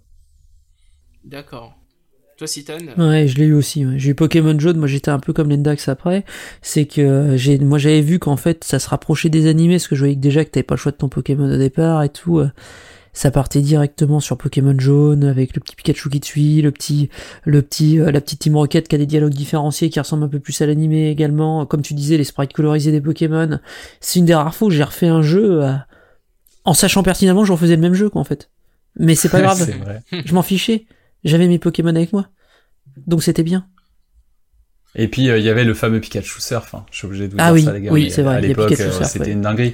Quand, je, quand j'ai pu euh, enfin transférer mon Pikachu Surf sur Pokémon Stadium, encore une fois, et voir l'animation de Pikachu sur son, sa planche de surf dans Pokémon Stadium, c'était, c'était quelque chose. Ouais, c'est vrai. Alors, avant de passer, euh, avant de passer au, comment dire, un peu aux opus dérivés, parce que bah, avec le succès de Pokémon, c'est là où on va avoir euh, tous les opus euh, un peu euh, spin-off, et cetera. Je voulais juste euh, évoquer, parce que pour moi, c'est, c'est le Pokémon en fait qui va, euh, qui va définir, enfin, euh, qui vient clôturer entre guillemets un arc, mais qui va aussi définir euh, tous les autres, enfin, euh, tout ce que va être Pokémon par la suite. C'est Pokémon Or et Argent euh, qui sortent en quatre-vingt-dix-neuf au Japon. Euh, deux mille en Amérique du Nord et deux mille un en Europe, et euh, bah, pour moi ça a été euh, le premier jeu Pokémon que j'ai possédé à moi, euh, avec euh, bah, Game Boy Color à moi, et là bah, c'est, c'est la claque, parce que graphiquement c'est ultra fin, c'est-à-dire qu'ils ont beaucoup beaucoup amélioré leur technique, euh, sûrement aidé par les capacités de la Game Boy Color, mais pas que, puisque faut se rappeler que les jeux étaient compatibles avec Game ouais, Boy classique. Compatible Game Boy. Mmh. Ouais. Et euh, bah, les couleurs sont un peu, euh, comment dire... un peu pastel, mais très belle. Moi, c'est quelque chose que je trouve très beau. Et d'ailleurs, je déteste jouer à ces jeux, euh, par exemple, bon, sur émulateur, parce que euh, j'adore le rendu en fait que tu as sur euh, sur une Game Boy, euh, sur une Game Boy euh, Color au niveau des couleurs. Et euh, bah, c'est un jeu de fou, parce qu'on parle de deux cent cinquante et un Pokémon, on parle de euh, seize arènes, puisque il y a la nouvelle région de Johto, mais ils ont aussi intégré la la région de Kanto, région de Kanto d'ailleurs qui est modifiée par rapport à la région euh, originale qu'on retrouve dans oui. Euh, ça, rouge, bleu, euh, jaune, euh, parce que bah, t'es après, en fait, t'es dans le futur, euh, et tu as un train qui permet de passer d'une dé- une région à l'autre. Enfin bref, c'est vraiment une dinguerie. Le D'ailleurs, petite R P G question. Pour... Ouais. Est-ce que vous savez à qui on doit la zone de Kanto inclus dans le jeu? Petite question ah. comme ça. Alors, Iwata? Moi, je sais. Est-ce que si... Ouais, c'est ça. Ouais. C'est grâce à Iwata. euh, parce qu'il avait développé des outils de compression spécifiques ça, ouais. euh, pour mmh. pouvoir inclure. Voilà, donc euh, Iwata, merci. Voilà, merci. Voilà. Merci beaucoup. Petite c'est précision, Iwata. C'est un des rares jeux de l'époque, et pourtant à l'époque c'est pas courant, hein, qui a un cycle jour-nuit Pokémon aussi, euh, hors et argent. Et à l'époque c'était... Également, avec une horloge interne. Mais oui, une horloge ah, interne, une, un truc jamais vu. Il y a une pile dans les cartouches, euh, c'était pareil pour la troisième génération, mais il y a une pile dans les cartouches, qui dure dix ans à peu près d'ailleurs, faut le savoir. Mais euh, du coup, ouais, il y a une horloge interne parce qu'il y avait aussi euh, l'histoire des, des baies et tout. Euh, voilà, vraiment, c'est... Ouais, c'était, c'était, c'était hyper ambitieux, ne serait-ce que pour c'est une fou. Suite. Hein. Ouais. Alors c'est un jeu ouais, ultra ambitieux, c'est un jeu euh, ultra dense, euh, le plus grand euh, R P G de la Game Boy. Euh, de toute façon, je pense que ça, il n'y a pas, il y a pas de problème. Qui tient en plus sur, bah, comme on l'a dit, sur une seule cartouche. Enfin, c'est, c'est complètement fou. Le cycle jour-nuit, euh, l'introduction aussi euh, des sexes pour les Pokémon, et qui, ce qui permet de faire de la reproduction. Et donc c'est là où on commence vraiment à rentrer dans tout, euh, dans tout le, dans tout le, dans tout le farm. Désolé pour l'anglicisme. Euh, des Pokémon par les croisements, avec euh, les techniques qu'on va faire passer, et cetera. Enfin, euh, c'est là où on rentre vraiment dans le côté euh, profond. Et on peut rajouter Pokémon. Les Pokémon chromatiques. Et oui, et de... aussi, et tu fais bien de le préciser, aussi l'apparition des Pokémon, euh, donc euh, shiny on dit en anglais, chromatique en français, qui sont des Pokémon ultra rares, euh, euh, qui apparaissent une fois tous les euh, X temps, euh, et cetera. huit mille cent quatre-vingt-douze, et... pour être exact. On hexadécimal en plus. Merci. Oh là là là. Alors, est-ce qu'on arrive à faire ça avec les doigts comme Sakurai le fait euh, je sais pas. Mais bon, euh, mais ouais ouais non donc c'est c'est vraiment euh, c'est vraiment un peu une explosion de l'univers. Ça fait un peu euh, quelque part euh, comment expliquer ça ça fait un peu euh, le le jeu qui, qui qui concentre en fait toutes les ambitions qu'ils avaient initialement. Oui. Euh, en tout cas moi c'est le sentiment que ça me donne. C'est ça. Et, euh, c'est ça. Et ouais et juste pour Pour l'anecdote et pour conclure, enfin euh, pour moi sur ce point, après je vous, je vous laisse la parole, euh, c'est le premier jeu où j'ai dépassé vraiment la centaine d'heures euh, sur une seule partie en fait, pour moi. Je me rappelle euh, cette sauvegarde que j'ai faite à la fin, euh, une fois que j'avais tout fait dans le post-game, et je vois euh, l'horloge interne, elle, elle, elle me dit la cent cinquante heures, et je me dis punaise, j'ai passé cent cinquante heures sur ce jeu, et j'ai continué ensuite après. Et c'est aussi euh, ça qui est fort pour moi, c'est que euh, c'est le premier jeu qui n'a pas de fin, entre guillemets, puisque Pokémon, euh, bon, à, à l'époque en tout cas, c'était pas si évident que ça de choper tous les Pokémon, fallait vraiment trouver des potes avec qui faire les échanges, et cetera.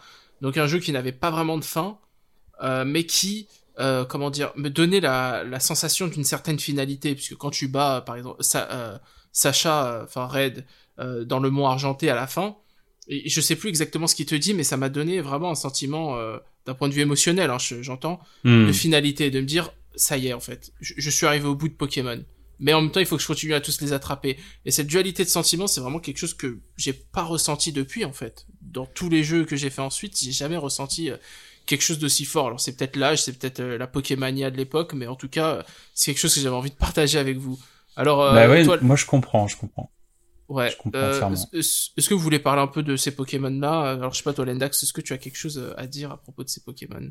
Bah, je, je, bah, je pense que t'as très bien résumé. Euh, je pense que t'as très bien résumé le, voilà le truc. On peut rajouter aussi la version cristal, et cetera. Mmh. Mais c'est vrai que, ouais. euh, voilà, ça, ça a tellement innové une fois de plus, euh, en, en justement en tenant compte de la première génération, puisqu'on avait la première zone, on la redécouvrait au travers de, de, des champions d'arène qui avaient même changé selon les arènes. Donc ça donnait du lore. Je pense notamment à Parmani.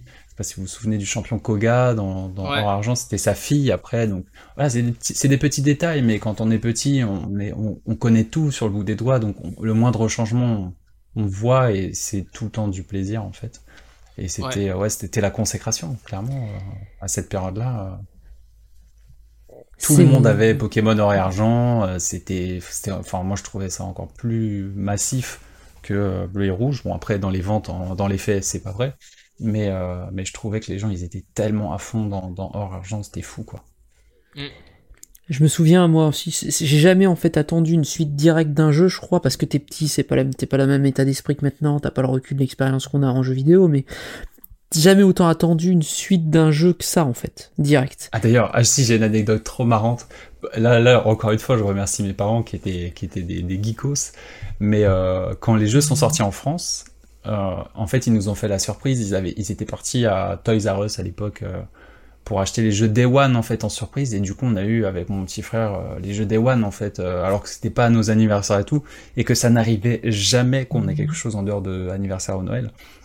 Donc je m'en rappelle encore, on rentre de l'école pour regarder l'épisode du jour de Pokémon et nos parents, ils reviennent des courses et ils nous donnent les jeux. On était, mais pff, c'était n'importe quoi. Et du coup, je me rappelle encore que le lendemain matin, je vais à l'école et j'avais pris mon, la boîte du jeu avec moi pour aller à l'école primaire et tout. J'étais en C M deux et, euh, et j'ai sorti la boîte devant tout le monde et je me disais, jamais j'ai vécu un truc comme ça dans ma vie. C'était n'importe quoi. Les gens, ils criaient, ah, t'es quoi ça? Donc non, c'était, c'était, c'était vraiment une belle période, bien marrante. Donc, euh, clairement, quand on est enfant, c'était, c'était cool. Et je me souviens aussi, moi, à, à, comme toi, hein, je me souviens très bien de la folie. Moi, je me souviens aussi qu'avec un ami, mais je crois qu'on n'avait jamais autant écumé les magazines que ça. Pour à l'époque, la moindre news sur ce qui allait arriver avec Pokémon mmh. Or et Argent, mais ça va être tout, ça va se passer comment, va y avoir qui, est-ce que c'est le même perso. Enfin, quand t'es petit, tu te poses plein de questions qui, toi, te paraissent hyper importantes, en fait, parce que comme dit Lendax, on est à fond dans l'univers Pokémon, on mange le dessin animé, enfin, t'es, t'es, t'es, tu baignes dedans, quoi. Et la moindre news, moi, ça mon... prend une importance, c'est genre le nouveau trailer du prochain Star Wars, parce que tu sais qu'il y a une bicyclette dans le jeu, quoi. C'est quand même ça, quoi, un bon moment, quoi. C'est, t'en es là, c'est quoi. Ça. Tu fais, c'est ouf. Je me souviens qu'on a acheté le jeu avec mon meilleur pote Day One, nous aussi. Je suis un peu plus vieux que Lendax, donc on avait déjà de l'argent et tout. On a acheté le jeu Day One. Je me souviens qu'on se retrouve chez mon, chez mon pote pour y jouer chacun sur notre Game Boy Color. On doit passer l'après-midi à y jouer en se disant, t'as vu ça, c'est trop bien, machin et tout. Je crois qu'on a rarement autant échangé sur un jeu, mais pas échangé que les Pokémon, tout échangé et tout.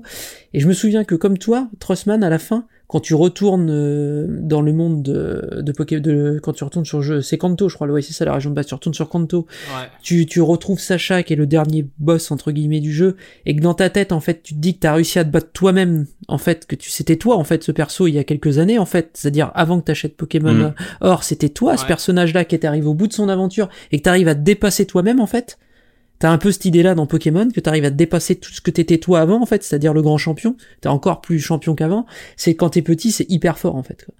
Quand tu retrouves ouais. tout le perso et que tu t'as passé, pas. tu t'y attends pas, t'as passé cent heures avec ce perso, et tu te vois toi, en fait, tu fais, mais c'est mon personnage, qui était là, tu dis, mais je m'affronte moi, en fait, parce que je suis un nouveau, mais là, c'est quand même lui, c'est la, en plus, Chacha, c'est un peu une légende dans le jeu, du coup, tu peux, tu, tu le bats et tout, et c'est vraiment, mais c'est, c'est un truc de dingue, quoi. Ouais, je suis complètement d'accord avec toi. C'est, c'est mais un truc, c'est, c'est un jeu qui fait ça, parce qu'en fait, t'as, on a, alors, on a quand même beaucoup de gens un peu âgés qui nous écoutent et tout, mais pour les plus jeunes, vous pouvez pas vous rendre compte, en fait, de ce que ça fait dans un jeu ultra minimaliste. Vous avez pas ça dans les jeux. C'est pas possible dans les jeux actuels d'avoir ça. Tout est beaucoup plus travaillé dans la mise en scène, tout est beaucoup plus amené, tout est beaucoup plus prévisible d'une certaine manière, en fait. Dans les jeux actuels, lui, avec euh, trois francs six sous sur une console avec un processeur à huit mégahertz, il met la pile à des jeux mis en scène actuellement, quoi. C'est, c'est ça qui est, qui est hallucinant dans Pokémon, quoi, en fait. Et à l'époque, c'est d'autant plus fort, quoi. C'est ça qui est fou. Et en fait, euh, juste avant, enfin, euh, sur ces deux premiers euh, opus, enfin, et demi, parce que bon, il y a les versions euh, jaune et cristal, mais euh, peu importe. En, en, en gros, sur cette, sur cet arc, il faut dire qu'à l'époque, le scénario est encore euh, rachitique. En fait, quand tu vois le scénario, tu sens qu'ils sont allés euh, vraiment à la réduction. À l'essentiel. Ont, oui. À l'essentiel. Ils, ils ont dû écrire beaucoup de choses, mais ils ont dû couper ensuite encore plus de choses pour euh, vraiment, euh, c'est, euh, tiens, ton Pokémon, va battre machin, va battre truc. Ah, là, la Team Rocket. Ah, ceci, cela.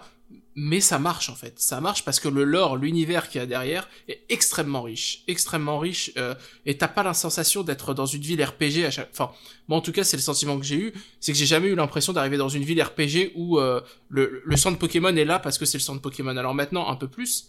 Mais euh, tu vois, j'ai pas l'impression de... Là, ah, là, il y a l'auberge parce que euh, bah, il faut une auberge. J'ai toujours eu la sensation d'arriver vraiment dans des villes avec une vie, alors évidemment à l'échelle de la Game Boy, hein, c'est pas c'est pas extraordinaire, mais avec des N P C qui ne servent à rien à part euh, occuper l'espace, mais qui te disent toujours euh, bah, ce petit truc qui va te faire sourire ou va te faire réfléchir. Et, euh, et chaque ville aussi euh, a sa euh, a sa particularité. Il y a pas de villes étapes qui sont là juste pour faire étape, en fait. Chaque ville va avoir euh, un peu euh, pas son histoire, mais en tout cas son monument, son son truc, et cetera. Donc euh, c'est aussi ça pour moi qui a été fort. Et euh, qui change un peu après par la suite, mais je pense qu'on aura l'occasion euh, d'en parler. Et, et moi, je tiens à rajouter euh, autre chose aussi, c'est que les maps de Pokémon, en tout cas de, de la première génération à la quatrième génération, sont des inspirations euh, bah de, de régions japonaises. Et, euh, et moi, c'est aussi mon premier contact, en fait, direct et indirect, avec le Japon. Au travers des news que ouais. je suivais du jeu, sur « Tiens, un tel nouveau Pokémon a été annoncé ». À l'époque, les noms des Pokémon n'étaient pas traduits en français instantanément comme aujourd'hui. Oui, oui. Donc, euh, Donc euh, moi je me rappelle encore de Germignon de deuxième génération, c'était Chikolita en, en japonais, et je me rappelle encore parce que bah, c'était le seul nom que je connaissais euh, pendant des mois et des mois. Avec euh, en plus la deuxième génération, c'était euh, d'inspiration de la région de Kyoto, donc un, un Japon euh, en, plus ancien avec les temples, et cetera, avec la mythologie des trois chiens légendaires, la tour Cendrée, oui. la tour Carillon, et cetera, avec Uo, et cetera. Et en fait, j'ai adoré prendre tout ça dans la tronche, encore une fois, parce que moi, je, moi, j'avais pas connu beaucoup de jeux comme ça, encore moins des J R P G, c'était mon premier R P G. Donc, euh, bah, effleurer tous ces sujets. Euh, par exemple comme la mort de certains Pokémon parce que la Team Rocket euh, coupe les queues des Ramolos, et cetera. L'aspect euh, on modifie génétiquement des Pokémon et ça devient Mewtwo, on le torture, c'est plein de petits trucs comme ça. Moi j'étais petit, mais je n'avais, voilà, j'avais joué qu'à Ma- à Super Mario World ou Donkey Kong, bon bah il n'y a pas trop d'histoire donc je joue, il n'y a pas de sujet en fait dans le jeu. Mais dans Pokémon ça m'a, ça m'a mis quand même face à pas mal de sujets qui sont plutôt matures euh, pour l'époque, pour un jeu pour enfants. Contrairement aux épisodes d'aujourd'hui. Et, euh, et du coup, ouais, c'était, c'était vraiment intéressant de, de faire face aussi à tout ça en tant que joueur quand énorme, on est petit. Un énorme travail aussi ouais. en France sur les traductions en jeu de mots des, des noms ouais, des Pokémon. Ouais. Hein. Énorme boulot ouais. à l'époque, je pense que... Je me souviens à peu près des cent cinquante premiers, peut-être les deux cent cinquante et un premiers si je creuse un peu, euh, des noms quand même. Hein. Tellement c'était n'importe ouais. quoi les noms, c'était vraiment... Euh... Ils travaillent très bien, même encore aujourd'hui. Même encore aujourd'hui. Boulot, mais c'est plus facile aujourd'hui. Oui, c'est plus facile. Parce qu'à l'époque, faut, faut se rappeler que, j'imagine, je suppose, euh, les gens, c'est de la traduction à partir du japonais. Hein. Pour les traductions françaises, faut savoir si on ne traduit pas les noms à partir des noms anglais. Euh, donc, euh, bravo aux gens d'époque, parce que des traducteurs japonais euh, qui s'intéressaient un peu à ça et qui avaient l'ouverture d'esprit, bah, il devait pas y en avoir des masses hein, sur le marché. Euh, et donc bah bravo en fait on a de la chance oui. parce que franchement on fait partie des seuls pays, faut le savoir, il euh, y a que l'Allemagne et la France qui traduit les noms des Pokémon en Europe. Après si il y a l'anglais mais, du... mais par exemple les Italiens, les Espagnols et tout non pas, c'est en anglais voilà. ah, tiens, ça, je savais pas. En italien, en espagnol donc euh, merci, on a de la chance vraiment ouais. parce que sinon on serait tapé les noms anglais comme partout dans le monde, en dehors de l'Asie parce que c'est traduit en Chine et en Corée sinon. Euh, mais voilà, donc on fait partie des rares pays à traduire les noms. Depuis les japonais en plus, du coup une meilleure trad parfois. D'ailleurs au niveau de la traduction aussi je tiens à saluer le fait que, euh, alors bon pour certains ça sera anecdotique mais pour, pour moi en tout cas c'est, c'est, c'est un signe que euh, le travail de traduction est fait avec une minutie extrême, c'est que euh, quand tu regardes le prénom des dresseurs donc qui ont été introduits à partir de Or et Argent, ils ont adapté euh, les prénoms euh, à la culture locale et du coup, par exemple en France, on n'a pas, euh, pas que des, des Jean-Pierre et des, euh, et des Marie, mais on a des, des prénoms issus, euh, comme on dit, de la diversité. Et ça, pour moi, bon, encore une fois, on va pas rentrer dans le débat politique. Euh, certains s'en foutent, d'autres trouvent ça formidable. Mais en tout cas, ce qui, ce qui est sûr, c'est que c'est un signe qu'il y a une, un travail de minutie extrême au niveau de la, de la traduction. Puis... Euh, et euh, ouais. Comme tu le disais, le double sens de Pokémon que tu t'en, parce qu'en fait ça, ça restait quand même après dans les autres opus. Moi, je me souviens de, il y a pas si longtemps dans X ou Y de, de double sens à caractère plutôt sexuel. Attends, mais là il a bien, il a, j'ai relu trois fois la phrase. Il veut bien dire ce qu'il veut dire en double sens là quand même. Oui oui. Ouais. Ah bon d'accord. C'est, ça leur pose pas de problème dans Pokémon. C'est, c'est, c'est... ça tranche tellement avec le, le, l'image du jeu pour enfants en fait. Et qu'il a, dans certains de ses dialogues, dans certaines de ses anecdotes et tout, Pokémon, qu'à chaque fois c'est la surprise du coup. C'est forcément en contraste avec le visuel, je parle pas de l'histoire un peu gnangnan de base, mais vraiment des dialogues que t'as, comme tu disais, avec les N P C quoi. Et ça c'est, ouais. ça c'est, un, c'est savoureux dans Pokémon, les N P C c'est vraiment génial, quand tu peux leur parler, qu'ils te racontent des trucs, euh, what the fuck, c'est vraiment super quoi. En, en parlant des noms des, des personnages, euh, vous saviez qu'en japonais, du coup, le héros et le, et le rival, c'est, c'est Satoshi et Shigeru. Oui, oui, oui, voilà. oui, je me souviens, oui, il a mis Shigeru en rival. Voilà, et, c'est, et ça, et ça, c'est, et c'est très fun. Et, et c'est vrai que Satoshi et Shigeru étaient perçus euh, dans le monde des, des, des, des créateurs de jeux vidéo à l'époque comme des rivaux, parce que bah, c'est vrai que, en tout cas, euh, Satoshi avait dit un jour à Miyamoto droit dans les yeux, je dépasserai Mario. Voilà, je... donc c'est oui. assez, assez rigolo. Mais Miyamoto avait déclaré plus tard que lui ne voyait pas de cet œil. Eux, c'est des, voilà, c'est des grands rêveurs avec beaucoup d'ambition et qui, voilà, ils étaient au, au contraire très proches et, euh, et plus de grands camarades que, que des rivaux. Mais un peu comme dans Pokémon, finalement, ils ont Satoshi et Shigeru, enfin Sacha du coup et Régis ont le même rêve de devenir maître Pokémon. Et, oh final, putain, Régis, voilà. c'est vrai. Et oui, Régis. Régis, Régis, Régis, les mecs quand même. Et Régis. Même en quatre-vingt-dix-neuf, Régis s'était cramé. Le petit-fils du professeur Chen. Mais oui, le petit-fils du professeur Chen. Le dresseur prodige. Arrogant, euh, arrogant comme pas possible. Ah, c'est clair. Mais génial, du coup. Peut-être, est, peut-être est-ce que c'est un message caché? Peut-être, euh, bon, si Shigeru Miyamoto était arrogant dans ce travail. C'est, c'est, le pire, c'est que c'est, c'est, c'est Ryuken, en fait, hein. Presque leur relation aussi, c'est le, le, le petit prodige un peu prétentieux contre l'abnégation du travail pour l'autre. Euh, c'est vraiment hyper marrant. Ouais, c'est quoi. Ça. Ouais, c'est, c'est, c'est très cool. Ouais, euh, bah du coup là, si vous le voulez bien, on va un peu passer, euh, on va un peu évoquer maintenant des séries spin-off ou euh, des euh, les épisodes suivants, mais euh, de façon un peu plus, euh, comment dire, un peu plus freestyle, hein, un peu discuter autour euh, des jeux euh, qui nous ont marqués. Et bah je pense que on va commencer quand même avec euh, le plus gros, celui qui euh, avec euh, Pokémon euh, Rouge et Bleu a euh, contribué à fortement populariser euh, la série Pokémon. Et aussi euh, à vendre des Nintendo soixante-quatre, parce que je me souviens qu'il y a eu des Nintendo soixante-quatre à l'effigie de Pokémon à la suite euh, de la sortie de ce jeu, c'est ouais. Pokémon Stadium. Alors Lendax, est-ce que tu peux nous parler de Pokémon Stadium? Qu'est-ce que c'est que ce truc? Alors Pokémon Stadium, déjà, euh, encore une fois, merci Miyamoto, on lui doit. Voilà, c'est son idée. Donc merci. et, euh, et Pokémon Stadium, faut savoir qu'aussi il y a trois épisodes, nous on n'en a connu que deux, l'épisode zéro... c'est qu'au Japon, il y avait que trente à quarante Pokémon, je crois, si je dis pas de bêtises. Et du coup, le Pokémon Stadium deux, nous, c'est le un chez nous. Faut savoir, donc avec son fameux accessoire, le transfert pack, qui se mettait dans le port transfert de la manette soixante-quatre et qui permettait de mettre nos cartouches Game Boy et du coup d'utiliser les Pokémon de nos, de nos jeux Game Boy sur le jeu Nintendo soixante-quatre, ce qui est complètement fou, hein. Même encore aujourd'hui, je trouve le concept génial, totalement génial. On pouvait jouer aussi euh, à son jeu Pokémon Stadium sur la télé, enfin Pokémon Bleu et Rouge, on pouvait du coup y jouer sur la télé, Pokémon Jaune aussi. Pareil pour la deuxième génération avec Pokémon Stadium deux, et c'est, c'était des combats, du coup, des, des combats de, de tactiques plus poussées que dans le jeu original. Il fallait là, pour le coup, entraîner ses Pokémon à un niveau précis. Moi, c'était ma passion à l'époque. Voilà. Moi, mon, mon, mon kiff, c'était pas spécialement de tous les avoir, mais c'était de, de, de finir Pokémon Stadium. C'était, et comme Pokémon Stadium, c'est aussi mon premier jeu Pokémon, on va dire. Euh, c'était, voilà, c'était mon kiff, c'était de, de, de créer des, des, des Pokémon très forts. Et à l'époque, j'avais déjà remarqué que quand on capturait plusieurs fois le, le même Pokémon, ils avaient pas les mêmes statistiques, en fait. Donc euh, je me suis amusé un nombre de fois à recommencer le jeu pour avoir plusieurs Mewtwo ou ce genre de choses, et je m'amusais beaucoup sur Pokémon Stadium à essayer de, bah, de tout faire à cent pour cent, ce qui était plutôt euh, au retort en réalité. Fallait, fallait quand même réfléchir pour l'époque, euh, en étant petit, c'était vraiment, je, je découvrais hein, l'aspect farming, stratégie, tout ça, c'était, c'était génial, voilà. Ok, toi Citan, Pokémon Stadium, tu l'as dosé ou euh, t'es passé à côté? Et non, je suis passé à côté parce que à l'époque j'avais pas beaucoup de sous et pour acheter la Dreamcast j'avais revendu ma Nintendo soixante-quatre. Donc j'ai oh passé. Et oui. À l'époque on n'a pas beaucoup de sous et j'avais revendu ah là ma là soixante-quatre. Non, soixante-quatre chez qui euh, j'allais tout, allais tous les week-ends chez un pote qui l'avait. On avait continué à y jouer jusqu'en deux mille deux au moins en multi en plus. Donc, mais bon, euh, non, j'étais passé à côté. Puis moi j'étais un peu moins intéressé à l'époque par que par l'aspect. Euh... C'était joli, hein, je l'avais vu en boutique, en magasin, ils, ils mettaient Pokémon Stadium, hein, les, les boutiques de jeux vidéo, t'allais en France, tu le voyais ouais, en bande de démo, hein, ça, ça tournait à fond. Mais j'étais bon, il y avait que du combat, et moi ce que j'aimais bien, c'était aussi me balader dans l'univers, et du coup j'étais triste, que y ait, c'était triste que ça y était pas, mais c'est le concept du jeu. Par contre, ça cartonnait auprès de certains de mes potes. Hein. Passer des après-midi dessus à se battre. Et, et n'oublions pas les mini-jeux sur Pokémon Stadium. Mais oui, c'est les, important les, parce les, que, méga mini-jeux parce que ça, ça, j'ai passé des heures et des heures sur Pokémon Stadium deux, notamment les mini-jeux, euh, franchement très rigolos. Ils étaient goldés. Ça, mais ouais, les connaisseurs cool. savent.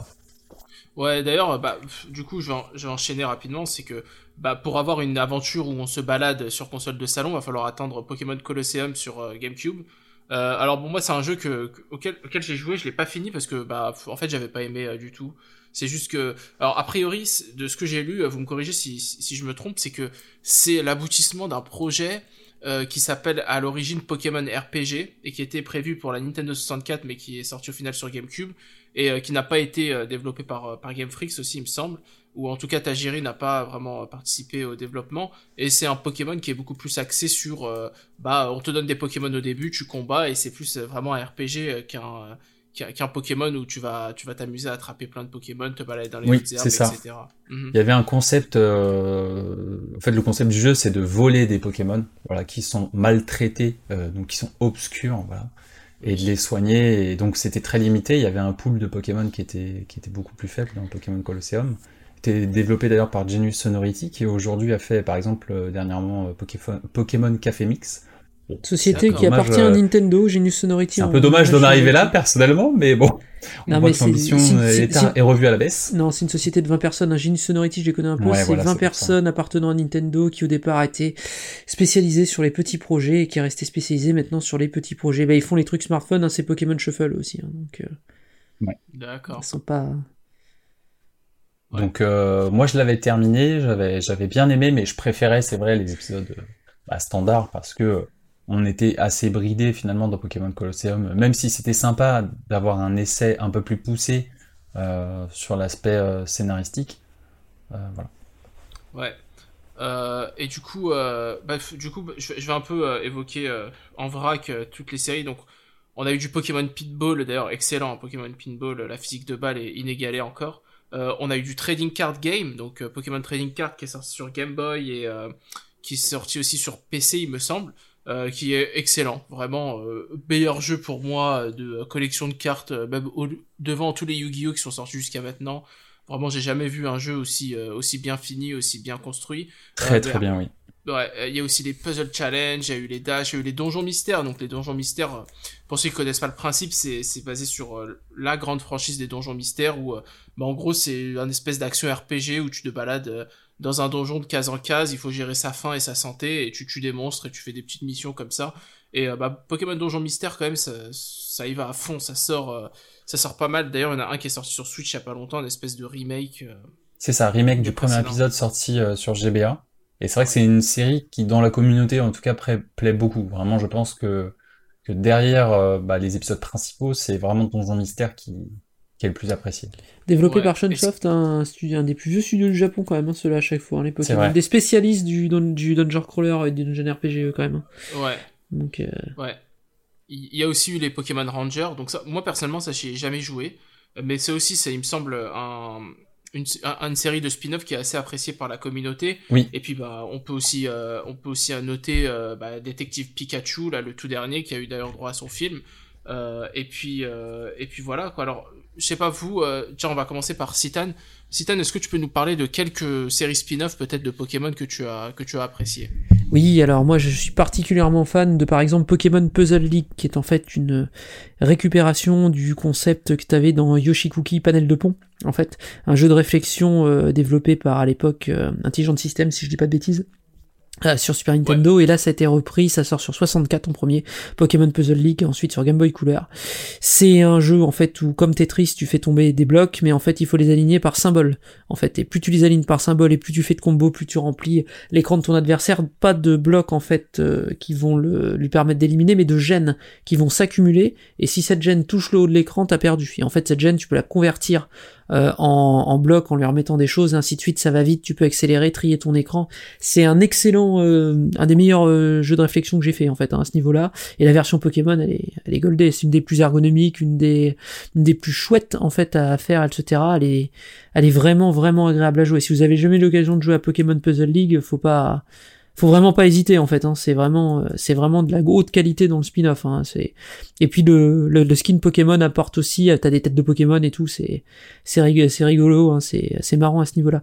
Moi, j'avais beaucoup aimé aussi un petit peu après euh, en termes de spin-off. Alors c'est un peu moins connu, je trouve, mais moi j'aime bien. J'avais beaucoup aimé les Pokémon Pinball qu'ils avaient fait. C'est des très bons jeux de flipper en fait. Ouais.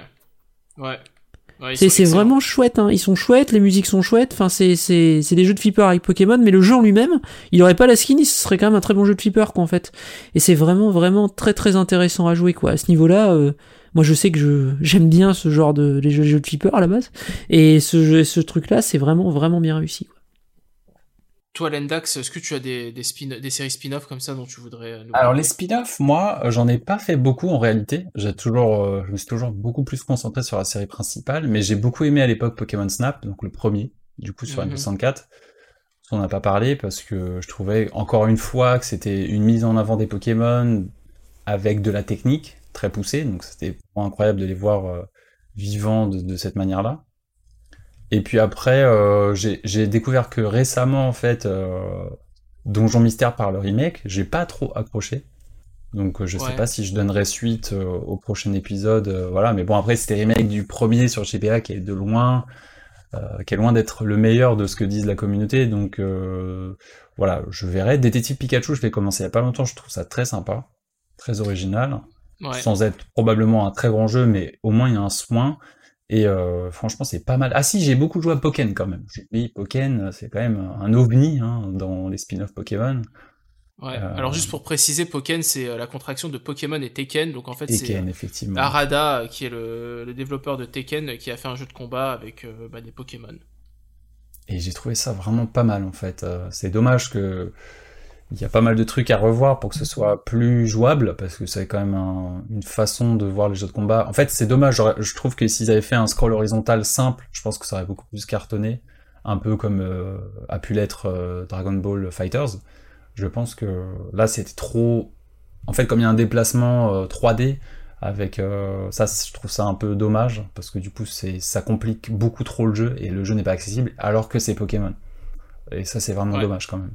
Je trouve que ça correspond pas du tout à l'A D N de, de la licence. Ouais, le jeu arrive à être plus compliqué à jouer que Tekken et ça c'est c'est problématique. Bien sûr, Pokémon. C'est très difficile à jouer. Euh, c'est un des jeux de combat les plus complexes euh, que j'ai pu voir ces dernières années sur console. Donc euh, du coup forcément bah, il est apprécié par une niche et c'est tout l'inverse de ce que doit être Pokémon. Donc c'est bien dommage. Et sinon bah, pour le fun, euh, je fais des fois des Pokémon Smile avec mon fils de deux ans pour lui apprendre à brosser les dents. Voilà. C'est mignon. C'est ça. Ouais, bah du coup oui, on va pas enfin on va pas revenir sur tous les spin-offs qui sont sortis Pokémon parce que sinon on ferait une émission de cinq heures. Alors on pourrait, mais bon, on va vous épargner ça. Euh, non, non, on va leur parler coup, de la conquête du clavier, apprenez le clavier avec Pikachu. On peut leur, on je peut, peut leur juste, faire ça. Je peux juste rajouter que bah, Super Smash Bros, parce que mine de rien, euh, oui. Ouais. Bah, Pokémon oui. est très présent dans Super Smash Bros. Oui, c'est vrai. Et euh, c'est pareil, voir les mondes de Pokémon, euh, comment ils ont été euh, mis en avant, soignés, avec des super remixes de musique et tout.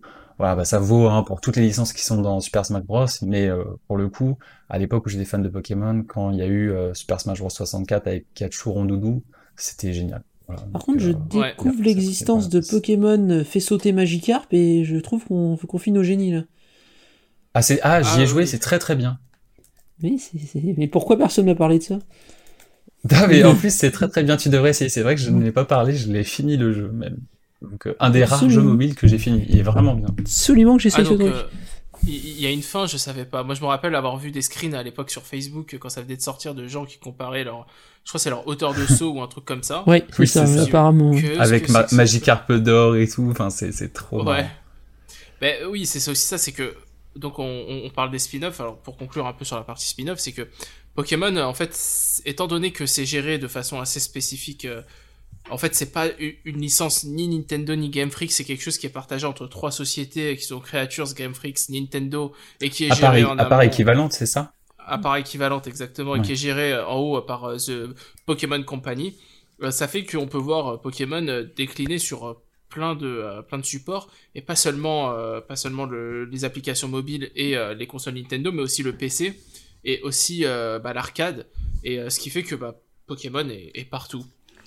Alors, avant de passer sur une petite partie où on va un peu discuter des, des contenus, euh, entre guillemets, euh, annexes, transmédia, donc animés, cartes à jouer, et cetera, euh, je vais juste passer en revue donc, tous les Pokémon euh, séries principales qui sont sorties. Il manque juste un Et truc, puis, pardon, la... je t'arrête dans les spin-offs, il en manque juste un. C'est Pokémon ouais. Go, quoi. C'est le plus gros spin-off de la... Oh de... oui ouais. C'est oh, juste fou. Que c'est le phénomène oh, de, non, de société euh, le plus dingue sur smartphone ouais. depuis longtemps. En plus, j'y ai beaucoup joué. Comment j'ai pu bah, je, je, je comptais, la por- euh, je, je comptais la, l'aborder un peu plus tard. Euh, ah, tu mais... le mets en okay, dernière partie, mais parce que c'est vraiment, dans le spin-off, ouais. c'est vraiment celui qui est le plus connu. Ouais, quoi. C'est vrai qu'on est... Non, bien sûr. Parce que, justement, j'allais dire, euh, du coup, on, est, on, on arrive là à un stade, bon, on a un peu évoqué les spin-offs euh, en vrac, parce qu'on n'aura pas le temps de tous les aborder, mais euh, bon, il faut savoir que Pokémon, après Or et Argent et Cristal, a priori, c'est terminé, sauf que, euh, bah, plouf, il y a la Game Boy Advance qui sort euh, un peu plus tard euh, de la part de Nintendo, et euh, évidemment, bah, il y a un Pokémon qui est prévu dessus, euh, Ruby et Saphir, qui a une espèce de reboot, puisqu'on a beaucoup de Pokémon nouveaux, et quasiment exclusivement des Pokémon nouveaux.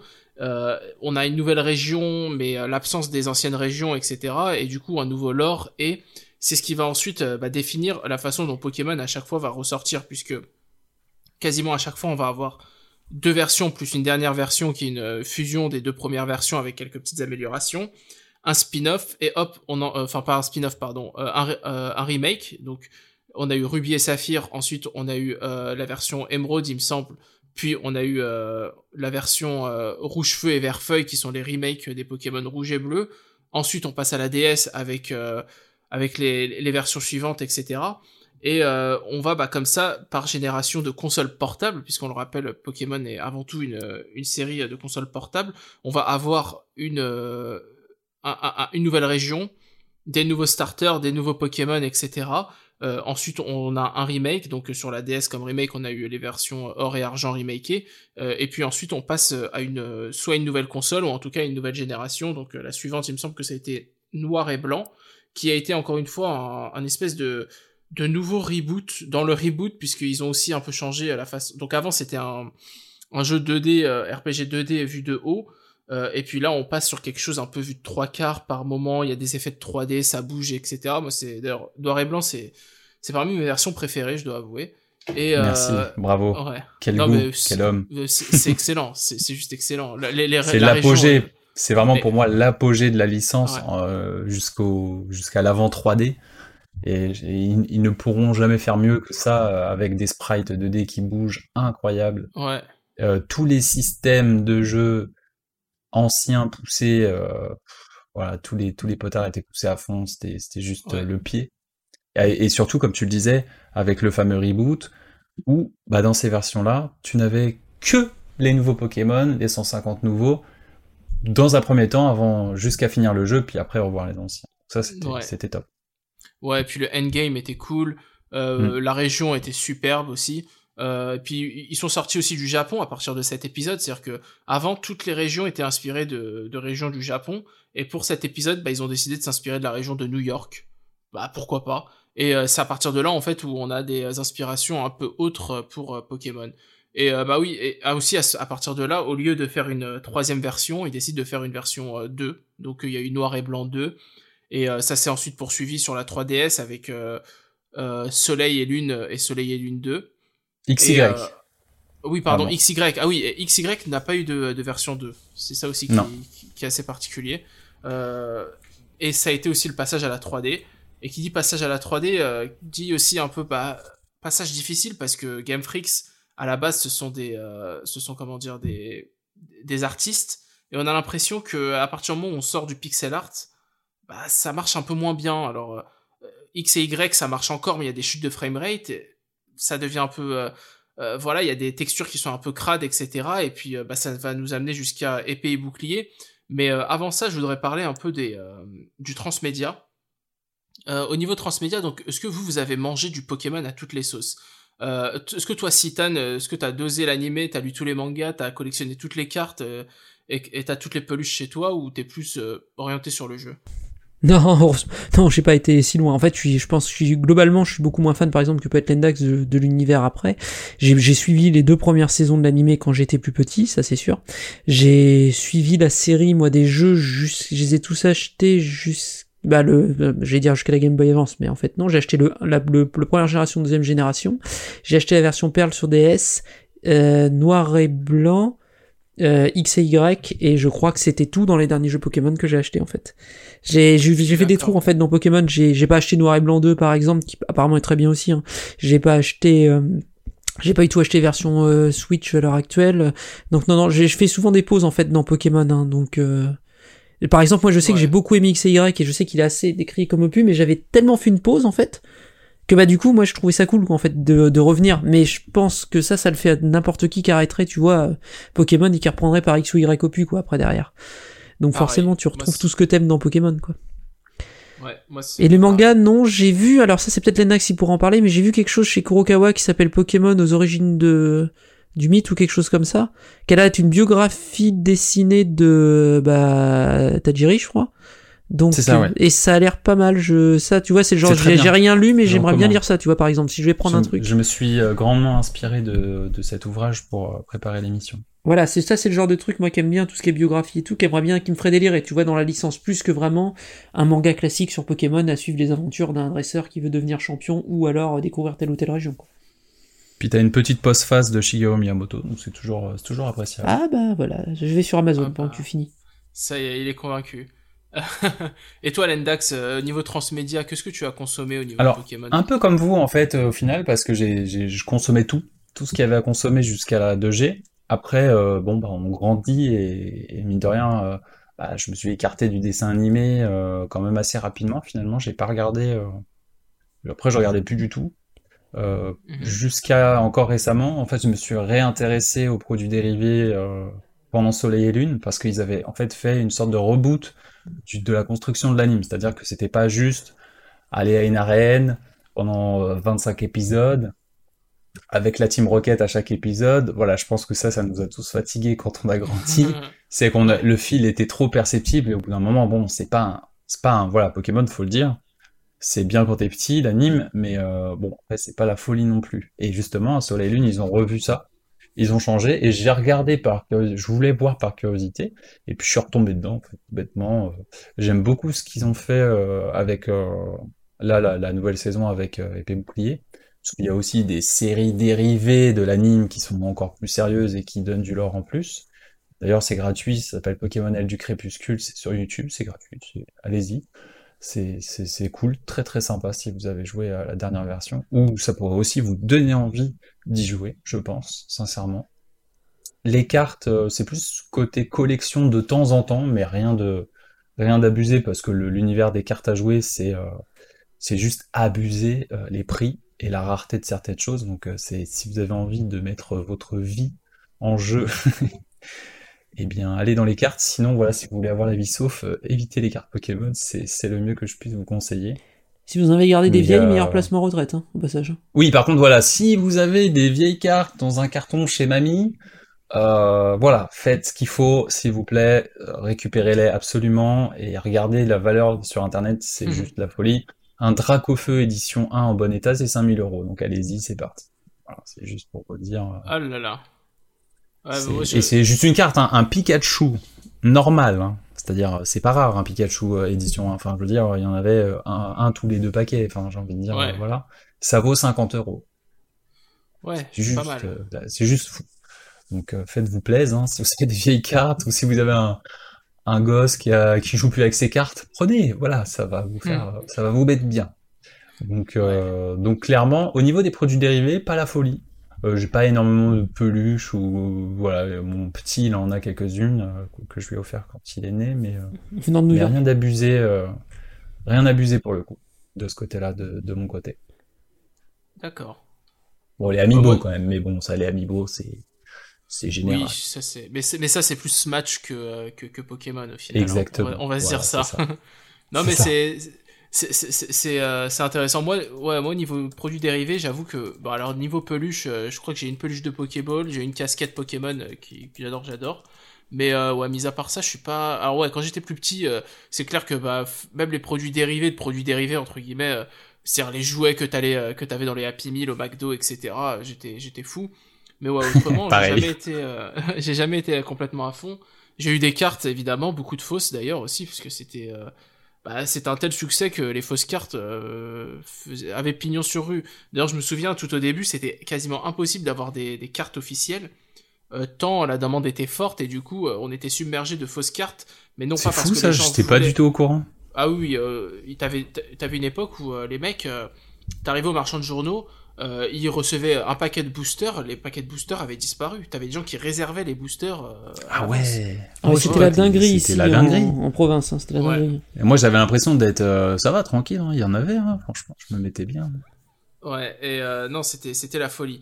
Et, euh, et puis ouais, voilà, pour moi, pour les spin-offs, après j'ai un peu suivi l'animé, mais comme... Euh, enfin, j'habitais pas loin de l'école, mais je devais prendre le bus pour aller à l'école, et cetera. Donc le matin, c'était un peu chiant, et puis bon, j'avais... Enfin, j'étais dans une situation assez particulière, donc j'avais pas forcément toujours accès à la télé. Donc j'ai pas énormément suivi ouais, l'animé. Pareil que toi.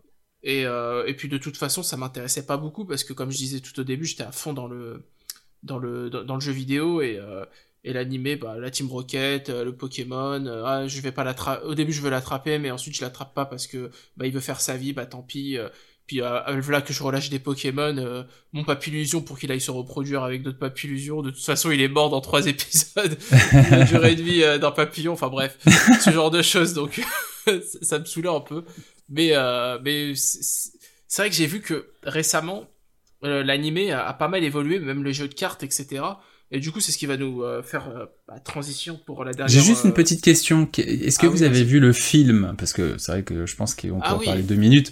Du premier film, c'était euh, monumental, l'effet aussi euh, au cinéma. J'avais l'impression que tout le monde allait le voir, quoi. C'est, j'ai j'ai ah, jamais revécu était, ça, d'ailleurs. Les salles étaient pleines, un truc de dingue. On aurait dit la sortie de, de Titanic. Avec les cartes c'était promo offertes quand on achetait le billet. Oui, euh, oui, oui, et, exactement. Et, et sincèrement, en plus, le film, et même encore aujourd'hui, je le trouve incroyable. Qui est teasé dans... Je trouve trop bien. Le film qui est teasé dans, le, dans l'animé. Parce que oui, la scène du oui, Mewtwo oui, qui, qui, qui décolle, là, oui. on la voit dans l'animé. Euh, dans sûr. le générique, d'ailleurs, en plus. Mmh, tout à et, fait. Euh, ouais, dans le film, était vraiment, euh, vraiment très bon. Assez violent. En plus d'ailleurs. d'être assez mature. Enfin, oui, c'était, assez ouais, mature. C'était, c'était violent, chaud, c'était triste. Sacha, il, il était quasiment mort parce qu'il était pétrifié. Euh, ouais, ouais c'est, c'est l'arme de Pikachu qui... Voilà. Enfin, ouais, c'est, ouais c'était ouf. Enfin, je trouvais ouais. que, en plus, ça, c'était, bah, comme c'était un film plus gros budget pour euh, la qualité d'animation, et c'est la claque. Franchement, d'aller voir ça au cinéma à l'époque. Je, je trouvais le film beaucoup plus japonisant que, que l'animé au final. Totalement. Bah oui, thèmes, mais façon... je, je, je pense qu'il, je ne sais, alors là, je, peut-être je dis une bêtise, mais je sais pas s'il était soumis euh, au traitement de four kids euh, Entertainment qui, eux, euh, s'occupaient justement de l'animé. Je sais pas, je sais pas s'ils avaient aussi du poids sur la modification sur le film. Je sais pas. Parce qu'il faut savoir que du coup, tu en parlais tout à l'heure, mais four kids Entertainment, donc c'est une société américaine qui avait été approchée par Nintendo of America en dix-neuf cent quatre-vingt-dix-huit pour justement euh, adapter euh, l'animé aux, aux Américains. Et en fait, c'est ce qu'on a eu en France. On a eu le même, euh, on a eu le même animé. En fait, c'est four kids ouais. Entertainment qui s'occupait de ça chez nous aussi. Et c'est pour ça que c'est ultra censuré. C'est surtout parce que d'abord, c'était censuré pour les Américains et vous connaissez que les censures euh... en Amérique, voilà, il ouais. y, y en a, il y en a. En France, donc, à l'époque, euh... ça a mieux marché qu'X-Men, Pokémon, le film, quoi. Ouais, c'est ouais, ouf. Bah, ça m'étonne pas. Ouais, moi, je, je, je l'avais vu au cinéma, le premier, j'avais aussi vu le deux. J'avais un peu moins aimé le deux, et après, j'ai complètement lâché. Euh... Bah, après, la qualité des films, de toute façon, a été moins bonne. Ouais. On, on voit qu'ils ont mis le paquet à l'époque sur le premier, et après, c'était tout de suite aussi moins, moins fou, quoi. Ouais.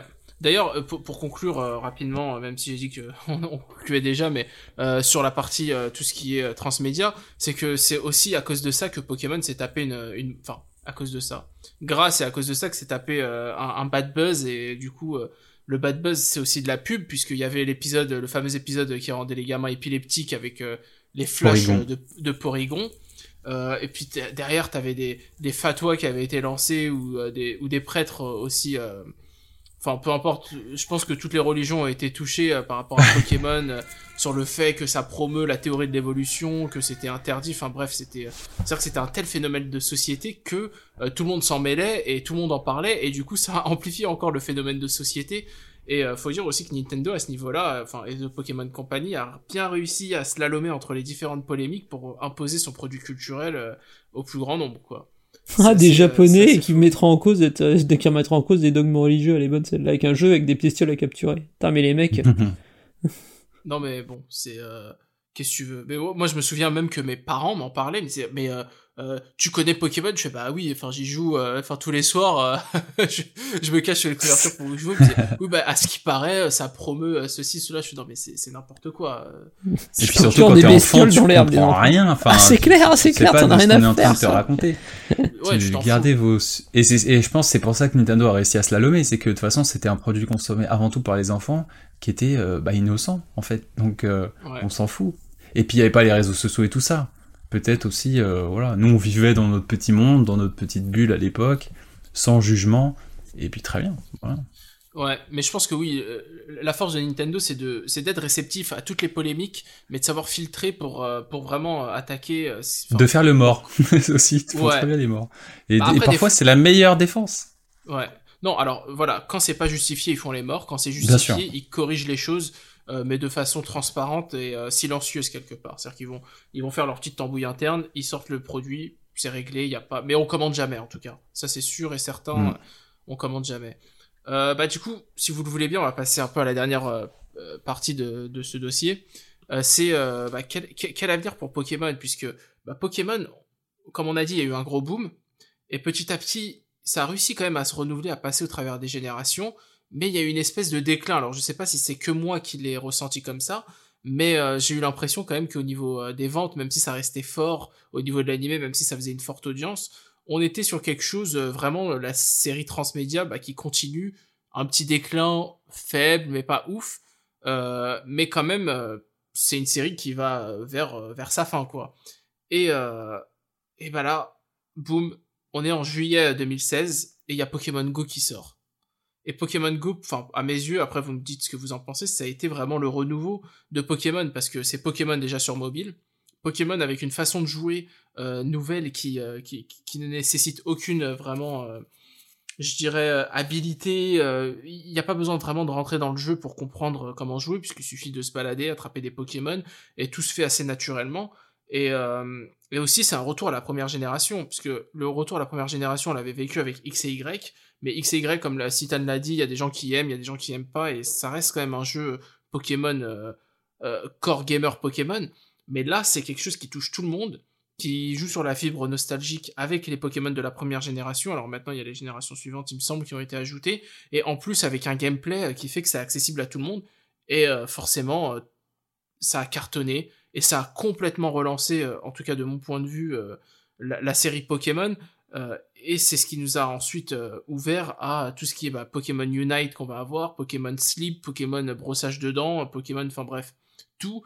Et aussi la sortie, bah, première sortie sur les consoles, euh, sur une console entre guillemets de salon, même si c'est une console hybride en fait, euh, sur Switch de Pokémon Épée et Bouclier. Alors, est-ce que vous avez le même ressenti de, de relance un peu de, de, de cette licence ? Est-ce que toi, Lendax, c'est, c'est le sentiment que tu as eu avec la sortie de Pokémon Go ?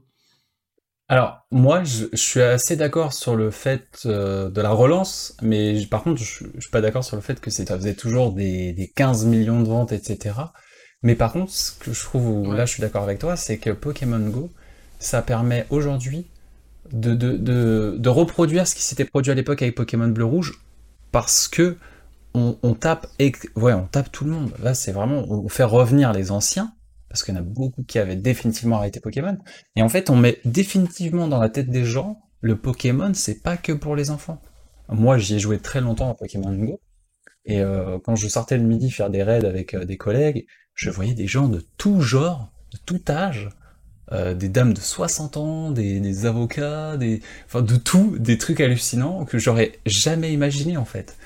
Et, et, et les gens, ouais, je les voyais fous quoi, encore plus que moi le Pokémon fan, sur Pokémon Go principalement, principalement. Mais les gens faisaient des groupes WhatsApp, oui, là il y a un raid à la Tour Eiffel, let's go. Je fais, mais vous êtes fous les gars, je taffe là, mais nous aussi, mais vas-y, on fait une pause. Waouh, enfin, des trucs hallucinants. Et, et ouais, clairement, Pokémon Go, ça a remis Pokémon sur le devant de la scène aux yeux de tout le monde, et en plus, avec le message de c'est pour tout le monde, c'est pas que pour les enfants, c'est pas que le jeu que t'achètes à ton gosse, et cetera. Et ça, c'est cool, par contre, pour la licence, de mon point de vue. Parce que quand je voyais les, ouais. les, bah, les fameux événements du, week- du week-end euh, qui, qui, qui tombent une fois par mois, où, où tu où t'es cent cinquante, euh, je me rappelle, euh, moi j'habite à côté de Paris, donc euh, j'allais à la Défense, où on était euh, des milliers de personnes euh, regroupées. Ouf, avant le Covid, ça fait bizarre de dire ça d'ailleurs, parce que du coup, euh, je, ça fait longtemps que ouais. j'ai pas vécu ça. Mais euh, de voir des milliers de gens regroupés, collés, s'entraider, rigoler, de tout âge, de tout genre, c'est incroyable. Et ça, ça, ça c'est vraiment une, une forte qualité de la licence. Et par contre, ouais, Pokémon Go, ça a fragmenté aussi la licence dans le sens où euh, maintenant il y a deux jeux. Il y a les Pokémon principaux. Avant, il y avait Pokémon principaux et vite fait les spin-offs qui étaient là comme ça pour le pour le plaisir de, des, ouais. des, des fans qui avaient envie de, de consommer plus que ce qu'il existait. Mais Pokémon Go, c'est vraiment revenu pour redistribuer les cartes, vraiment. Parce que du coup, aujourd'hui, bah, au quotidien, il y a plus de joueurs de Pokémon Go que de joueurs de, de, des épisodes principaux, en fait. Et à tel point que ça a eu un impact ouais. dans le développement des jeux principaux. Comme on atteste le remake euh, Pokémon Let's Go. Euh, comme on atteste aussi le reboot, euh, comme j'en parlais tout à l'heure, dans l'animé, il y a un nouveau personnage qui accompagne Sacha qui s'appelle Go. Donc là, au moins, on peut pas faire plus clair. Et ce personnage-là, son, son objectif, c'est de capturer Mew. Mais pour capturer Mew, il veut capturer tous les Pokémon. Et lui, dès le début, il se bat pas trop pour capturer les Pokémon. Il lance des Pokéballs comme un mec de Pokémon Go. Et c'est trop marrant parce que bah ça marche pas trop. Et Sacha lui dit « Non mais, faut te combattre un peu parce que sinon, les Pokémon, ils vont pas toujours rentrer, tu vois. » Et c'est trop marrant de voir cette dualité entre bah, le joueur standard, qui est Sacha, comme nous, comme on a toujours joué, et à côté, le, le, le débilos, enfin je dis débilos, mais j'en faisais partie aussi dans Pokémon Go, mais ça me fait toujours rire parce qu'ils ont une façon de jouer que, que nous, on n'a jamais fait, c'est-à-dire balancer cent soixante Pokéballs d'affilée sur un Pokémon légendaire sans savoir combattu, c'est un peu bizarre quand on vient de, des épisodes principaux à la base, on se dit, bah, c'est, c'est bizarre. Et, euh, et donc, euh, c'est assez marrant de voir cette dualité dans, dans l'animé. C'est pour ça que je l'aime beaucoup aussi, parce que ils, ils, ils ont réussi, dans, dans le reboot de l'anime, à traiter tous les sujets que les gens aiment dans Pokémon. À la fois, justement, les combats, parce que, Poké... parce que Sacha, justement, lui, son objectif, c'est de devenir le meilleur dresseur toujours. Donc lui, c'est par rapport aux combats online euh, qu'on a dans la dans épée bouclier, donc il y a un classement général. Bah, Sacha, c'est ça, il fait des combats, il monte et il baisse au classement général. Il y a Go qui, lui, s'amuse à capturer tous les Pokémon de toutes les régions. Donc il faut savoir que dans le reboot de l'anime, euh, d'un épisode à l'autre, on est dans une région, et dans l'épisode d'après, on est dans une autre région. Il voyage sans arrêt partout, à revisiter des zones, et cetera. Donc pour les nostalgiques, c'est très fort aussi. On a aussi les Shiny, donc les Pokémon chromatiques qui sont inclus maintenant dans l'anime, donc on a des épisodes spéciaux dédiés à ça, on a des épisodes sur les Raids Dynamax, enfin on a de tout, et effectivement Pokémon Go, bah ouais, c'est, je trouve que c'est venu vraiment mettre un coup de pied dans la fourmilière euh, des, des, des bases, des fondations même du jeu, tout en ne détruisant pas justement la fondation initiale qui est d'échanger, parce que c'est quand même, c'est quand même aussi présent dans Pokémon Go, ils ont rajouté au bout d'un moment les échanges, et ouais, c'est, c'est cool en fait. Ouais, et, et toi, Citan, Pokémon Go, tu y as joué un peu ou pas ? Bah, comme tout le monde, j'ai essayé, hein. J'ai joué un petit peu au début, mais au tout début, quand t'étais dans des zones plus, on va dire, de campagne, bon, voilà quoi. Ouais. C'était pas la dinguerie. Mais par contre, je me souviens, et ça, j'ai... Il y a deux choses qu'il faut avec Pokémon Go que, que je mets en avant, je rejoins Lendax, je pense, parce qu'on fait les malins, ils font les malins en ce moment avec le succès des films, par exemple, Marvel, américains, machin et tout ça, mais Pokémon Go, c'est un des rares succès culturels assez universels que j'ai vu en fait récemment, en termes de catégorie d'âge, en termes de catégorie socio-professionnelle, en termes de, de personnes, femmes, enfants, euh, retraités, j'ai vu des groupes de retraités Pokémon Go, j'ai vu des groupes de marche Pokémon Go, autour de chez moi, ils partaient à dix, et je les voyais, ils faisaient toute la ville, j'ai dit mais qu'est-ce qui se passe ? On s'arrête au Pokéstop. Ah oui d'accord. Ok, vous avez soixante-cinq ans, vous êtes au Pokéstop, d'accord, tout va bien. Donc euh, ça va bien, et moi je me souviens à Bordeaux, mais un des trucs de dingue, j'étais parti voir un pote à Bordeaux, on se balade, et d'un coup, je vois quatre cents personnes qui courent d'un bout à l'autre du parc, et s'il se passe, bah, il y a un spot pour avoir un, ar- un, un articodin. Ah bon, d'accord. Ok. Par exemple, c'est...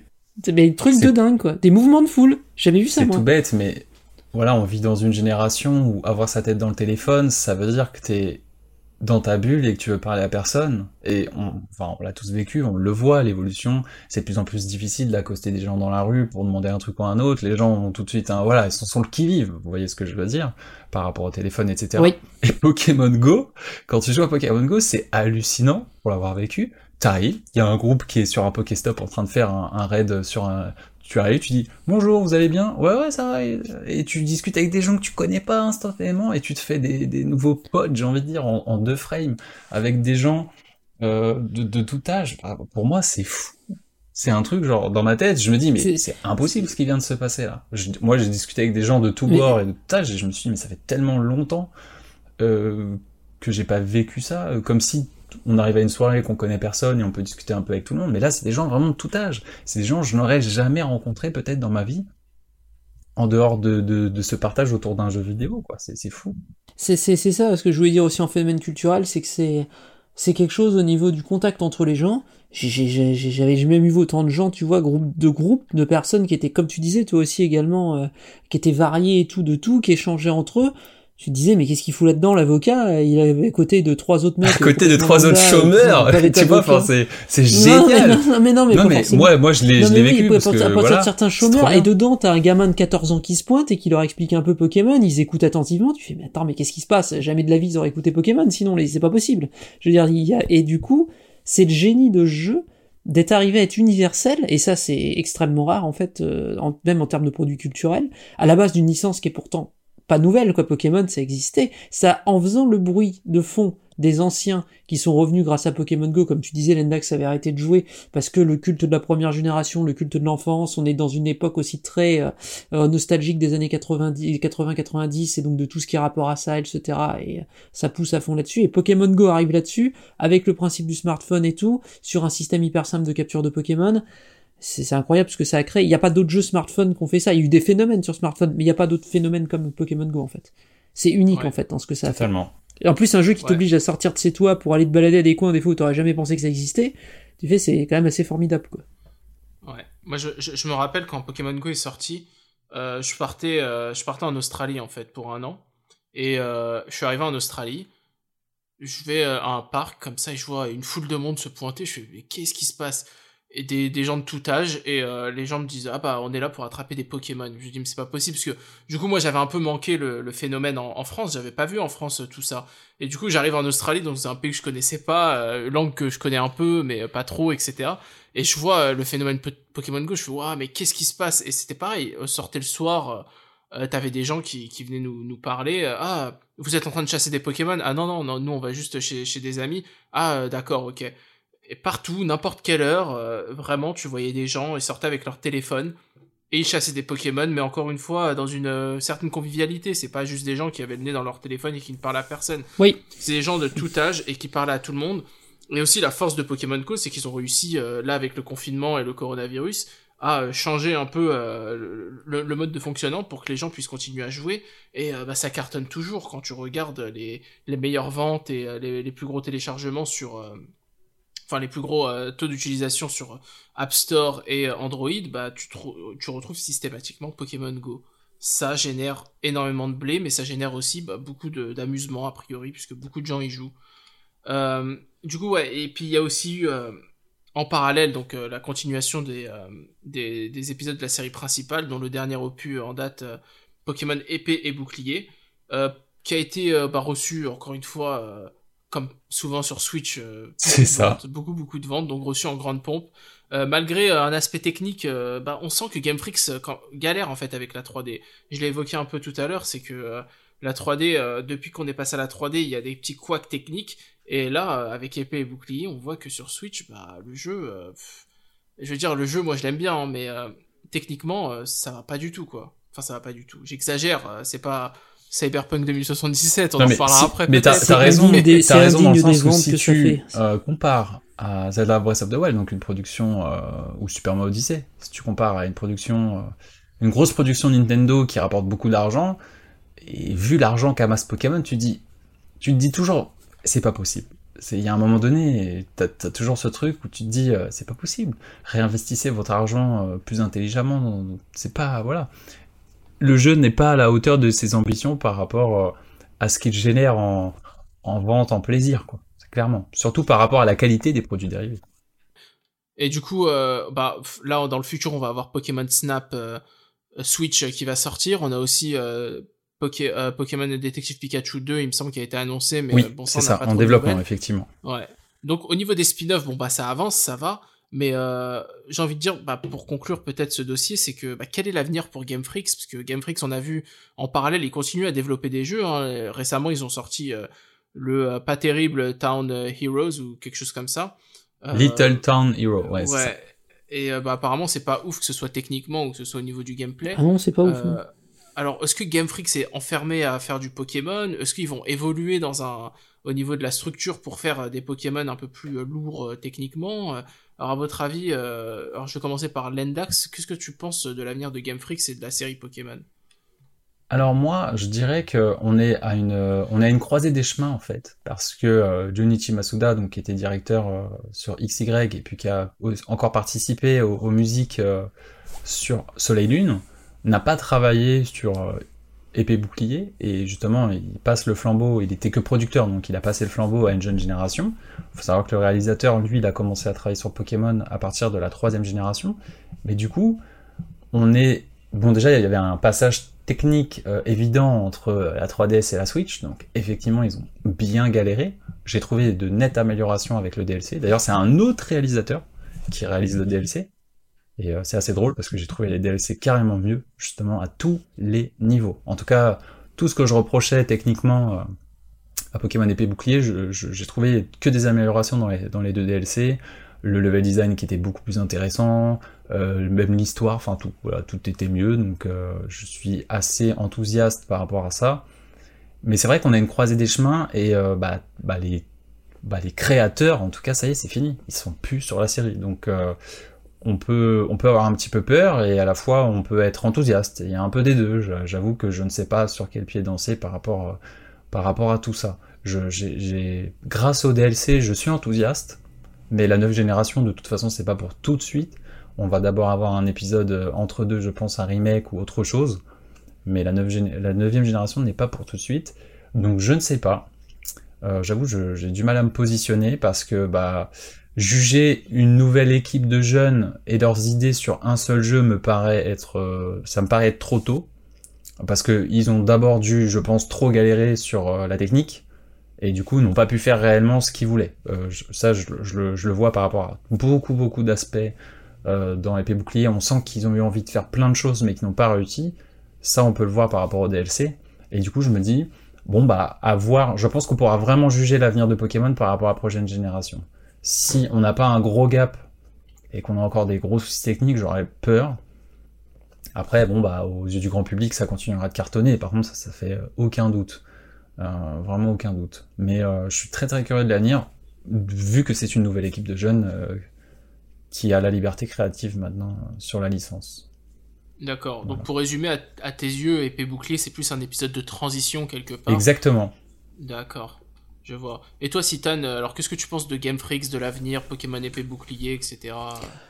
Game Freak, je, je suis un peu comme Lendax, je pense qu'ils sont euh, au moment où soit ils passent un niveau, en termes d'ambition, pas en termes d'ambition, mais en termes déjà de, de technique, c'est-à-dire maîtrise, en fait, ouais. de maîtrise, voilà. On leur demande pas que ce soit aussi poussé que Breath of the Wild au niveau technique, ça n'a pas de sens dans Pokémon. Mais ils sont obligés d'aller plus loin parce que quand la technique devient une gêne, au point où ça te gêne pour le plaisir, c'est qu'il y a un problème, en fait. Parce que quand euh, c'est indigne d'un jeu qui fait vingt millions d'exemplaires, quand à côté ils se font allumer par Level cinq, qui, ou même, tu vois, Monster Hunter Stories deux qui va arriver de Capcom, sur la même console, tu viens, c'est pas possible que l'autre soit beaucoup mieux fait à ce point-là, quoi. C'est pas possible, Capcom a, ne mettra jamais de budget qu'il pourrait, que l'autre devrait mettre dans Pokémon, tu vois. Là-dessus, il y a un problème, et je pense que pour eux, ce serait mieux qu'ils arrivent à stabiliser leur technique, parce que ça leur permettrait justement après de développer le reste, le corps du jeu soit bien développé, bien structuré, et moins le level design que j'ai aperçu des maps de Pokémon euh, Épée Bouclier, on est arrivé quand même au niveau zéro, quand même, là. Et du coup, c'est un, le plaisir d'exploration s'en va, quoi. Et ça, c'est, c'est problématique pour moi, avec Pokémon. C'est, c'est pas la difficulté plus faible qui est gênante, c'est, le but, c'est de, de, de prendre plaisir à explorer, à chercher les Pokémon. Si tu perds ce plaisir-là, tu perds quand même une grosse partie de l'intérêt du jeu, quoi, déjà. Il faut absolument qu'ils maintiennent ça dans les nouvelles opus, et ça, je pense que cette simplification des routes vient d'un problème technique également. Ils essayaient de faire Bien le sûr. plus simple possible, parce qu'ils avaient pas le temps, enfin, déjà, pour sait comment ils bossent quand ils sont pressés par le temps. Je reviendrai d'ailleurs dans ma conclusion, c'est pas glorieux des fois. Et ouais. Par contre, deuxième chose, je pense par rapport à Pokémon, je crois qu'ils arrivent, et on a vu avec le pseudo euh, bad buzz qu'il y avait eu sur Épée Bouclier, ils le disent eux-mêmes, ils sont, ça commence à en faire beaucoup des Pokémon. On est à mille bientôt. Et là, ouais. ça devient quelque chose de très très difficile à gérer en termes de création de nouveaux Pokémon, sans que t'arrives à la redite, sans que t'arrives à la mauvaise copie, sans que t'arrives aussi à te dire, ah putain, on n'a pas fait le tour de la question quand même là, en termes de nombre de Pokémon, de possibilités et tout. Alors ils créent des nouveaux types un peu de temps en temps, mais ils peuvent pas avoir la créativité qu'ils avaient de cent cinquante nouveaux Pokémon toutes les deux minutes, c'est genre pas possible, quoi. Et surtout cent cinquante marqués comme étaient les pro, jusqu'on va dire jusqu'à la cinq G, quoi. Et du coup, ça devient compliqué, ils le disent eux-mêmes, hein. c'est, c'est un aveu de leur part. Moi, je pense que là, le jeu qui va être encore peut-être plus important qu'Épée Bouclier, c'est le remake qui arrive, probablement. La rumeur veut que ce soit Diamant Perle, hein, que ce soit qui arrive en remake. Mm-hmm. Euh, donc on va le savoir rapidement, le Pokémon Day fin, fin février, on est fixé, je pense, fin février là-dessus. Ça permettra de voir s'ils ont pu fixer la technique, déjà. Ça, c'est un point... Euh, hyper important de savoir s'ils ont pu fixer la technique, et s'ils vont pas se servir de ce remake pour essayer quelques idées, en fait, tout en gardant la structure de base, sachant qu'il y a zéro aspect créatif en termes de, d'univers, quoi, là. Ils vont pas s'écarter de ce qu'est l'univers de Diamant Perle. Est-ce qu'ils vont pas en profiter, comme Lendax a dit pour les D L C, pour tester de nouvelles idées, en fait, derrière, et de se dire, bon, le remake, il sert à ça, on, en, on pose la technique, on pose, voilà, on est, on, comme ça, on est pareil pour le prochain qui suit après, ce sera beaucoup plus simple. Est-ce que cette respiration que va être le remake en termes de, de machines qu'est Pokémon, euh, ça va aller. Le truc, c'est que Game Freak, ils sont aussi coincés dans un autre truc, c'est qu'ils possèdent les droits de Pokémon. Personne ne peut les forcer à faire autrement que ce qu'ils veulent. Nintendo peut pas leur dire, bon écoutez, vous cassez les pieds, vous êtes nuls à chier en technique, on vous vient, on le donne à la laboratoire, tu vois, par exemple, quoi. Non, ouais. Ils peuvent pas. Nintendo, ils ont aucun droit là-dessus. C'est les autres qui ont les droits du jeu, quoi. Ils se taisent et puis ils publient le jeu. Leur, leur droit, ça se limite à la publication du jeu, Nintendo. Et bien sûr, évidemment, ils donnent il donne certainement un ou deux conseils par-ci par-là, mais il touche pas à la technique, il touche pas au scénario, il touche pas aux Pokémon qui sont créés, ça c'est niette, hein, c'est que dalle, quoi. Nintendo, tout le monde croit que c'est un jeu Nintendo, c'est pas du tout un jeu Nintendo, Pokémon, c'est un jeu édité par Nintendo, mais vraiment, un partenariat, mais ils ont zéro influence dans le développement. Si demain et matin, Game Freak a envie de se passer... C'est pour ça que ça bouge si peu, finalement. Oui, voilà, c'est pour ça que ça bouge très peu. Parce que je pense que Nintendo... Euh, Et quand ils voient qu'il y a encore plus d'immunistes qu'en deux épisodes des fois que nous Super Mario, ça doit les rendre fous. Enfin, si petit, on pourrait faire encore pour que ça se vende plus, quoi. Et, et... mais ils y peuvent rien. La Pokémon Company impose un rythme d'enfer dans les sorties de leur côté. Nintendo, bah ils éditent bien gentiment parce qu'ils s'en fichent, ça leur apporte un milliard de fric. Et Game Freak, eux, ils sont dans une cadence infernale et c'est un petit studio Game Freak. Il y a pas longtemps qu'ils ont passé les deux cents personnes. C'est pas beaucoup pour des jeux de l'ambition de Rive Pokémon maintenant. C'est ça. C'est ça, je pense. Exactement. Un des points, euh, surtout avec le temps. Surtout avec, oui, oui, alors surtout ouais. qu'on leur impose des jeux annuels euh, comme si c'était des Tomb Raider à la chaîne à l'époque. Donc non, c'est pas possible, quoi. C'est ça, je pense, un des points principaux aussi euh, du problème Game Freak, c'est que c'est un petit studio, principalement des artistes aussi, euh, dirigé oui. d'ailleurs par des artistes, parce que à part mm. Tajiri qui n'était pas vraiment artistique, les deux autres étaient vraiment euh, musique et euh, dessin, c'est, c'est des artistes. Ça. Et, euh, et du coup, ça marchait bien quand tu quand tu faisais du pixel art, parce que le pixel art, bah, on le rappelle, c'était principalement du travail d'artiste. Après, t'avais la partie programmation, mais programmer un jeu Game Boy, Game Boy Advance, c'est, c'est beaucoup plus simple que de programmer Bien un sûr. Jeu sur Switch, a priori.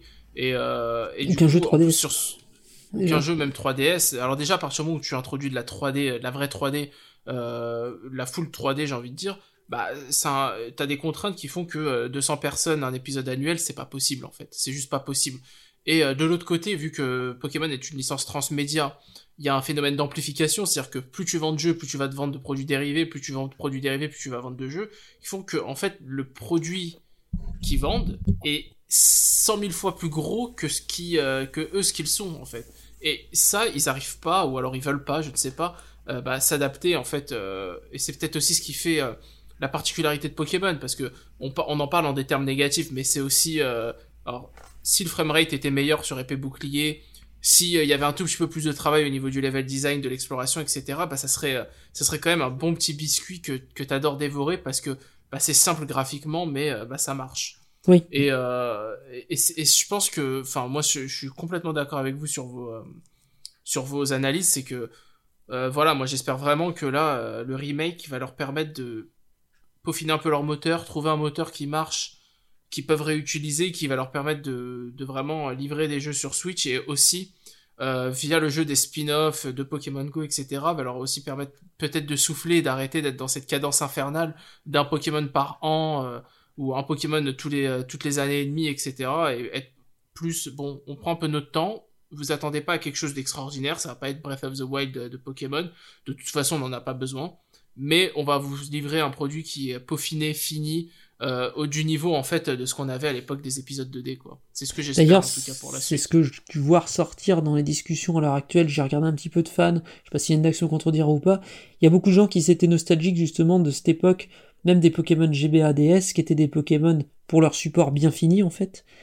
Euh, assez Totalement. Cool, assez simple en fait, c'était pas la... c'était joli, c'est très joli hein, mais bon, rien que sur D S, je peux te citer des jeux plus beaux, même sur G B A t'as des trucs encore plus chouettes. Toujours. Toujours, mais c'était pile ce qu'il fallait en fait.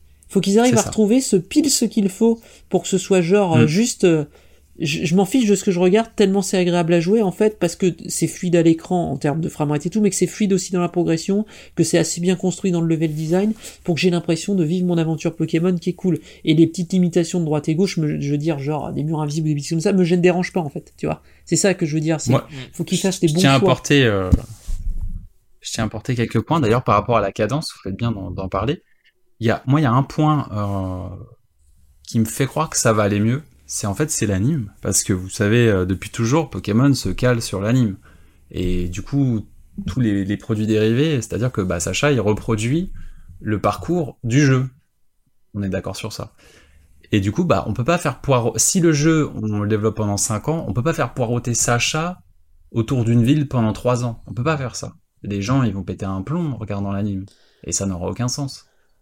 Et ça fonctionnera plus. Mais, mais la structure du nouvel anime, comme je vous ai dit, ils vont partout. Ils sont même pas à Galar, là, actuellement. Ils sont même pas en train de visiter Galar. Ça fait cinquante épisodes déjà, donc cinquante épisodes, ça représente un an d'anime. Sacha a zéro badge. Vous voyez ? Glandeur. Wow.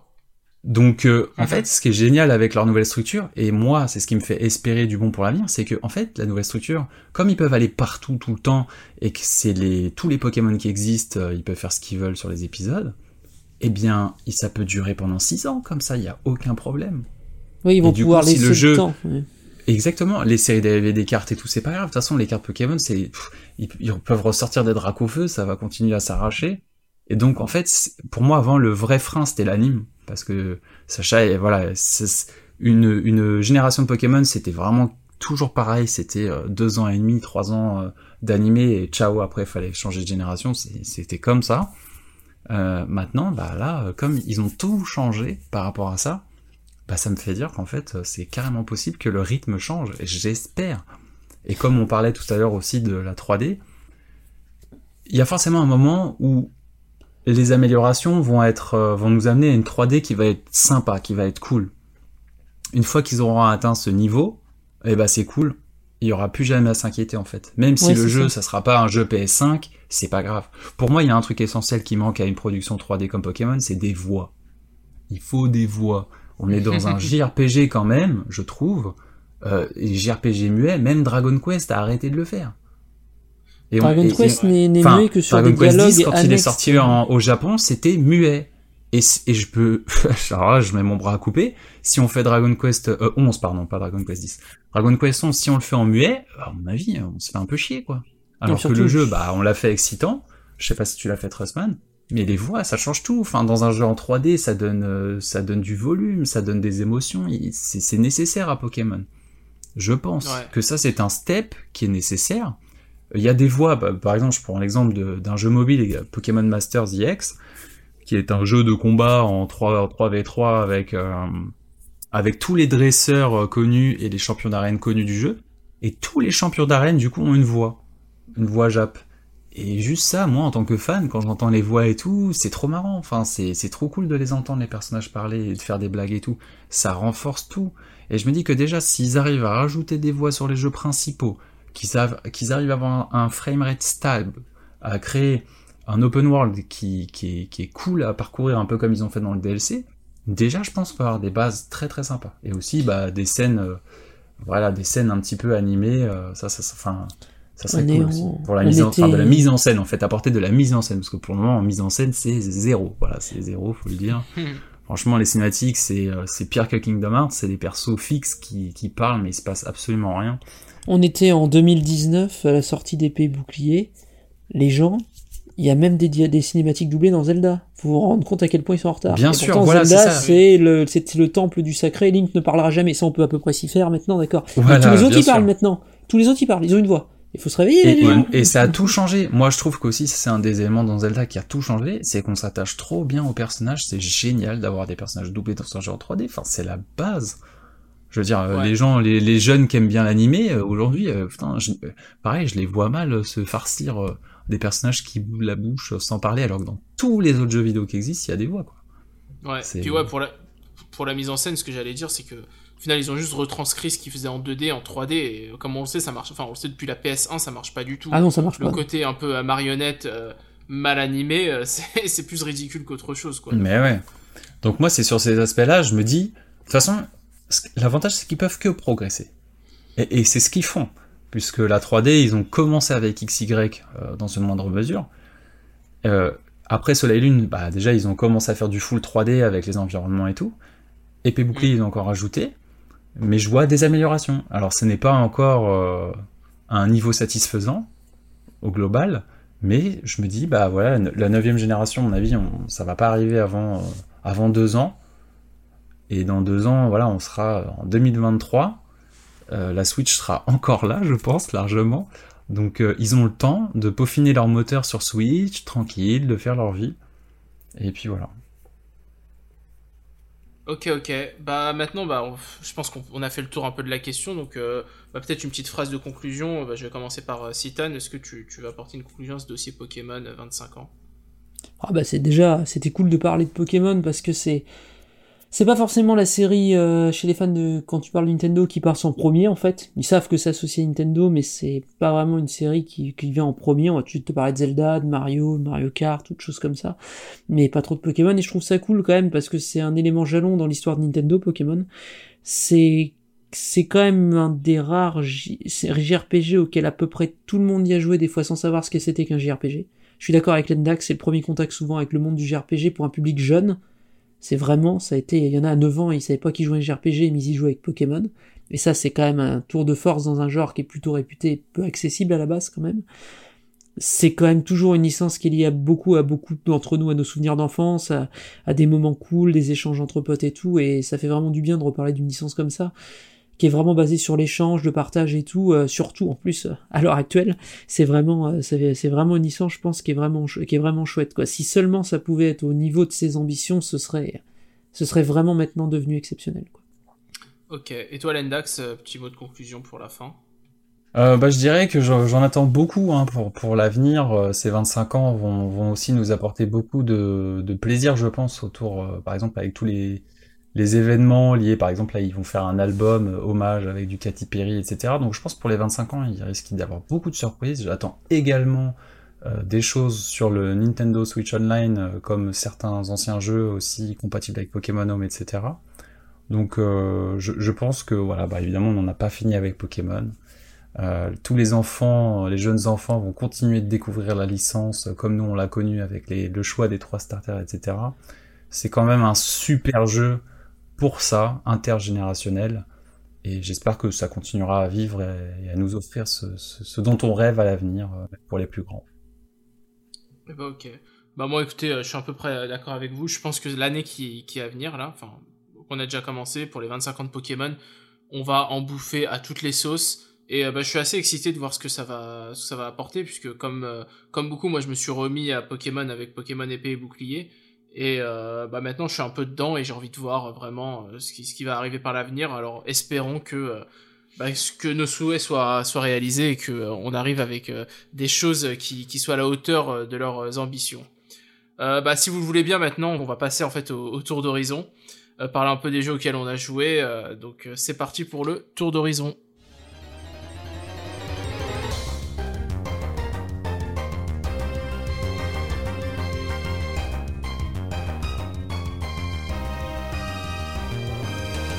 Et nous revoilà pour la dernière partie du podcast, le tour d'horizon. Donc on va vous parler un peu des jeux auxquels on a joué, euh, qu'on a aimé ou qu'on a un peu moins aimé. Pour euh, bah commencer, je vais, je vais lancer Citan. Alors Citan, toi, à quoi t'as joué euh, ces derniers temps ? Alors moi ces derniers temps, j'ai joué à deux choses. J'ai fait Final Fantasy quinze édition royale sur euh, PlayStation cinq, ce qui était donné dans la collection PlayStation ah, ah. Plus. Là on ne voit pas, mais j'ai des frissons là, tellement je suis.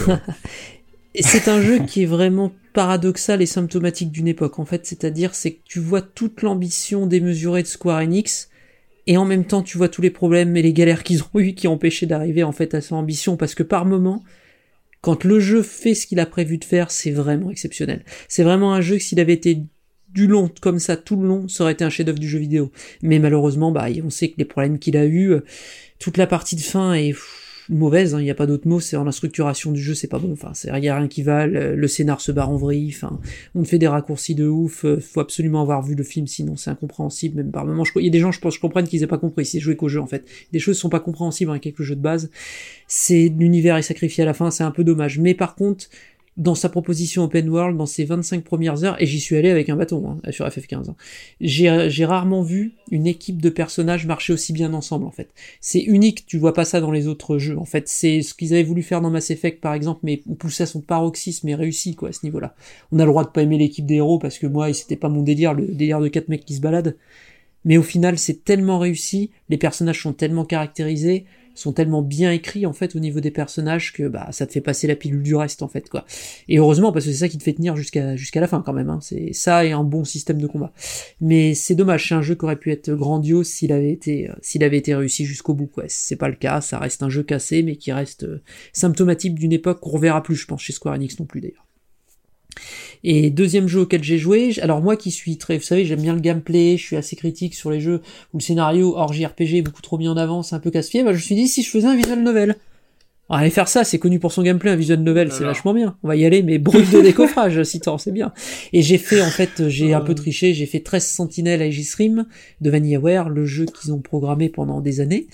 Euh, jeu dont la genèse est intéressante, hein. c'est, c'est à lire, vous verrez, je vais pas vous faire le détail, mais c'est intéressant de savoir pourquoi ils en sont arrivés là et pourquoi ça a pris tant de temps. Et au final, c'est déjà un, un excellent tower defense, un des meilleurs auxquels j'ai joué en termes de gameplay. Déjà ça, la phase de gameplay, elle est excellente. Mais alors, en phase d'écriture et de narration, c'est un excellent, excellent jeu de science-fiction. C'est, à ce niveau-là, c'est vraiment d'avoir créé une narration déstructurée à ce moment, à ce, à, que tu peux prendre par n'importe quel bout, dans n'importe quel ordre, en, en mélangeant quatre époques et treize personnages, et qu'à la fin, t'arrives à t'y retrouver dans quelque sens que tu l'aies pris. Pff, ils sont quand même costauds en narration. Là, c'est un des jeux les mieux écrits que j'ai vu depuis très, très, très, très longtemps. Et pas mieux écrit parce que c'est bien écrit, les dialogues sont rigolos, c'est que vraiment la structuration du récit fait que c'est unique comme proposition. Et je suis à fond dedans. Esthétiquement, c'est une dinguerie, mais c'est Vanillaware, ça de toute façon c'est leur patte de fabrique, mais là, on atteint des niveaux de... Alors si en plus vous êtes comme moi, vous aimez bien le Japon, vous aimez bien le Japon des années quatre-vingts, quatre-vingt-cinq, quatre-vingt-dix, mais là c'est la folie, quoi. L'esthétique est folle, quoi. C'est, c'est vraiment incroyable, quoi. C'est, c'est un jeu qui est exceptionnel à ce niveau-là. Au niveau de l'esthétique et tout. Franchement, je le, je suis pas visual novel, hein. Je l'ai fait découvrir à des amis où c'est, mais, mais, euh, va te faire foutre s'il y a un scénar, tu vois, dans un jeu pour certains. Et ben, ils sont à fond dedans depuis quelques semaines. Et, euh, j'aurais dit, mais vous voyez, c'est, faut, on se, euh, au départ, le premier contact fait extrêmement bizarre. Le, la mise en place du jeu est un tuto, mais sans contexte, sans rien, c'est brut de décoffrage, t'es là, waouh! Ils sont cinglés de faire ça, quoi. Et en fait, tu comprends rapidement pourquoi ils font ça. Mais c'est extrêmement bien fait. Je, je, franchement, je peux le conseiller qu'aux gens qui aiment, qui aiment pas les visual novels, en fait. C'est comme Phoenix Wright dans, dans son genre, qui est finalement un visual novel déguisé en point and click, mais c'est pareil, ça marche pareil, c'est qu'en fait ça te fait passer le stade de l'acceptation, et c'est vraiment génial.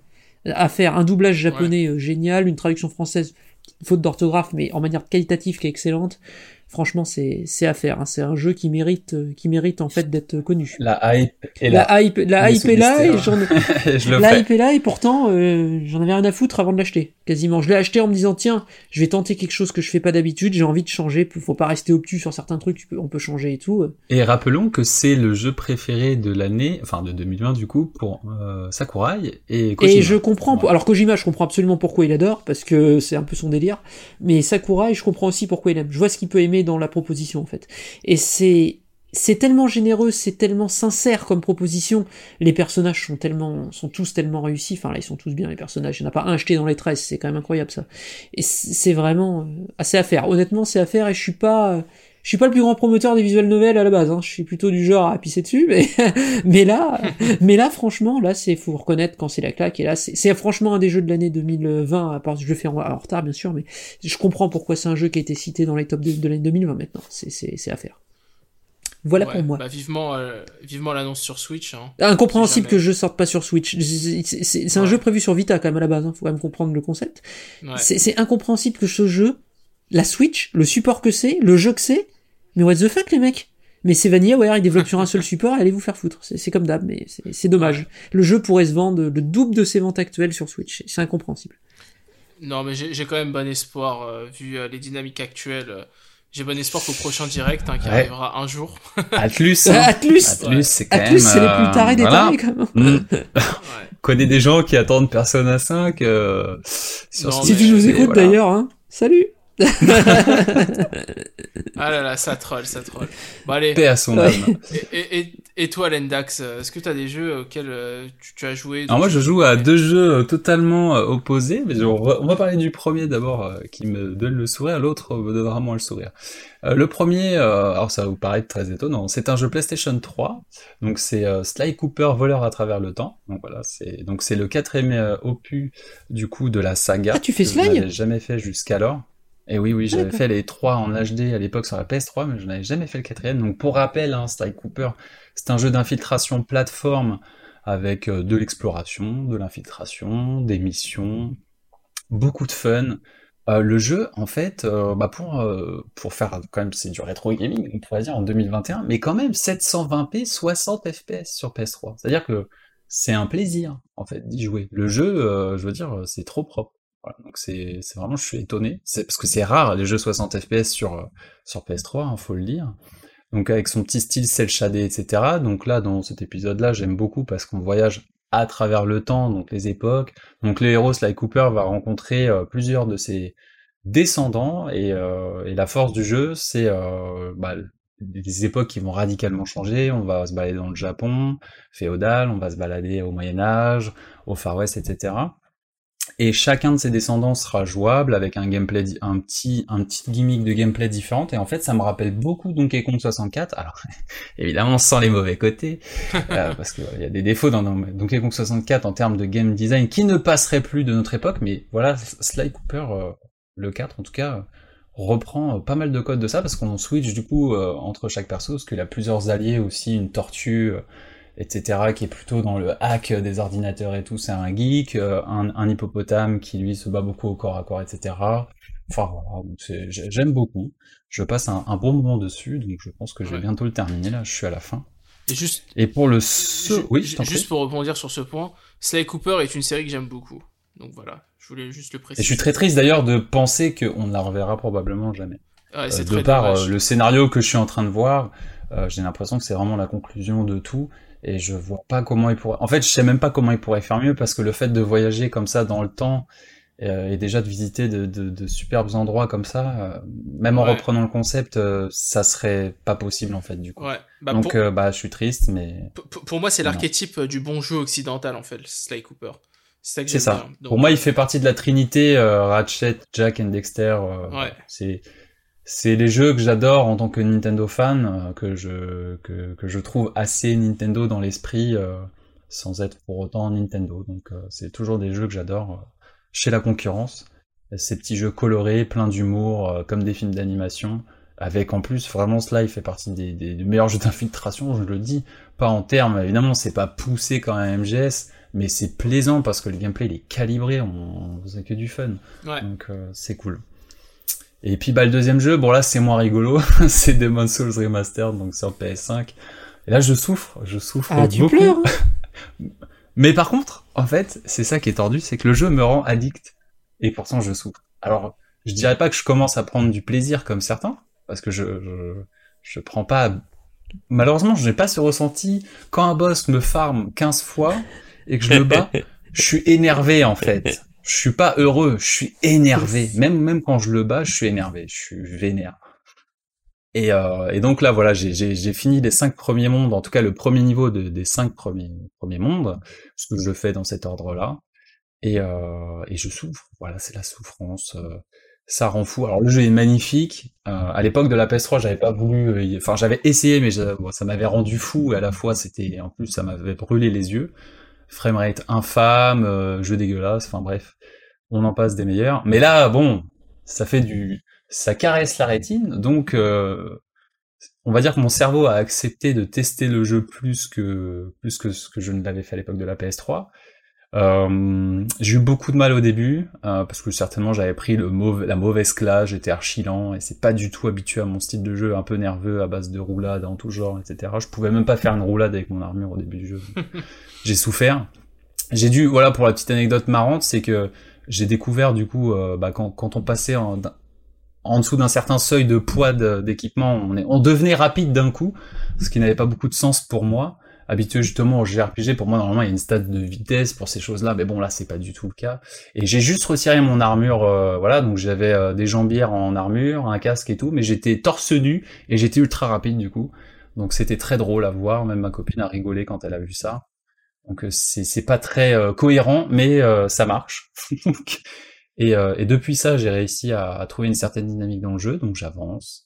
Euh, je, voilà, je, mais je souffre, je souffre euh, éperdument, euh, c'est horrible.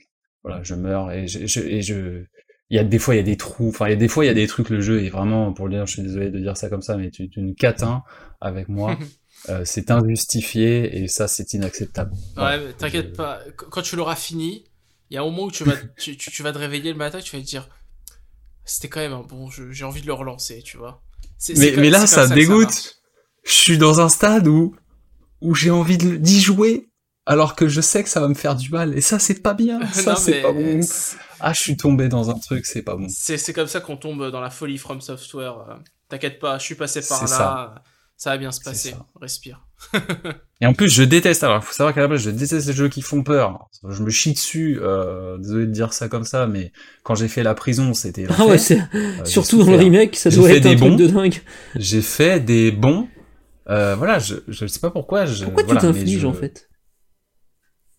Mais il y a, y, a, y a des qualités indéniables à certains moments. Il y a, y a une certaine mise en scène parfois, vraiment, en tout cas là dans le, dans le remaster ou remake, peu importe.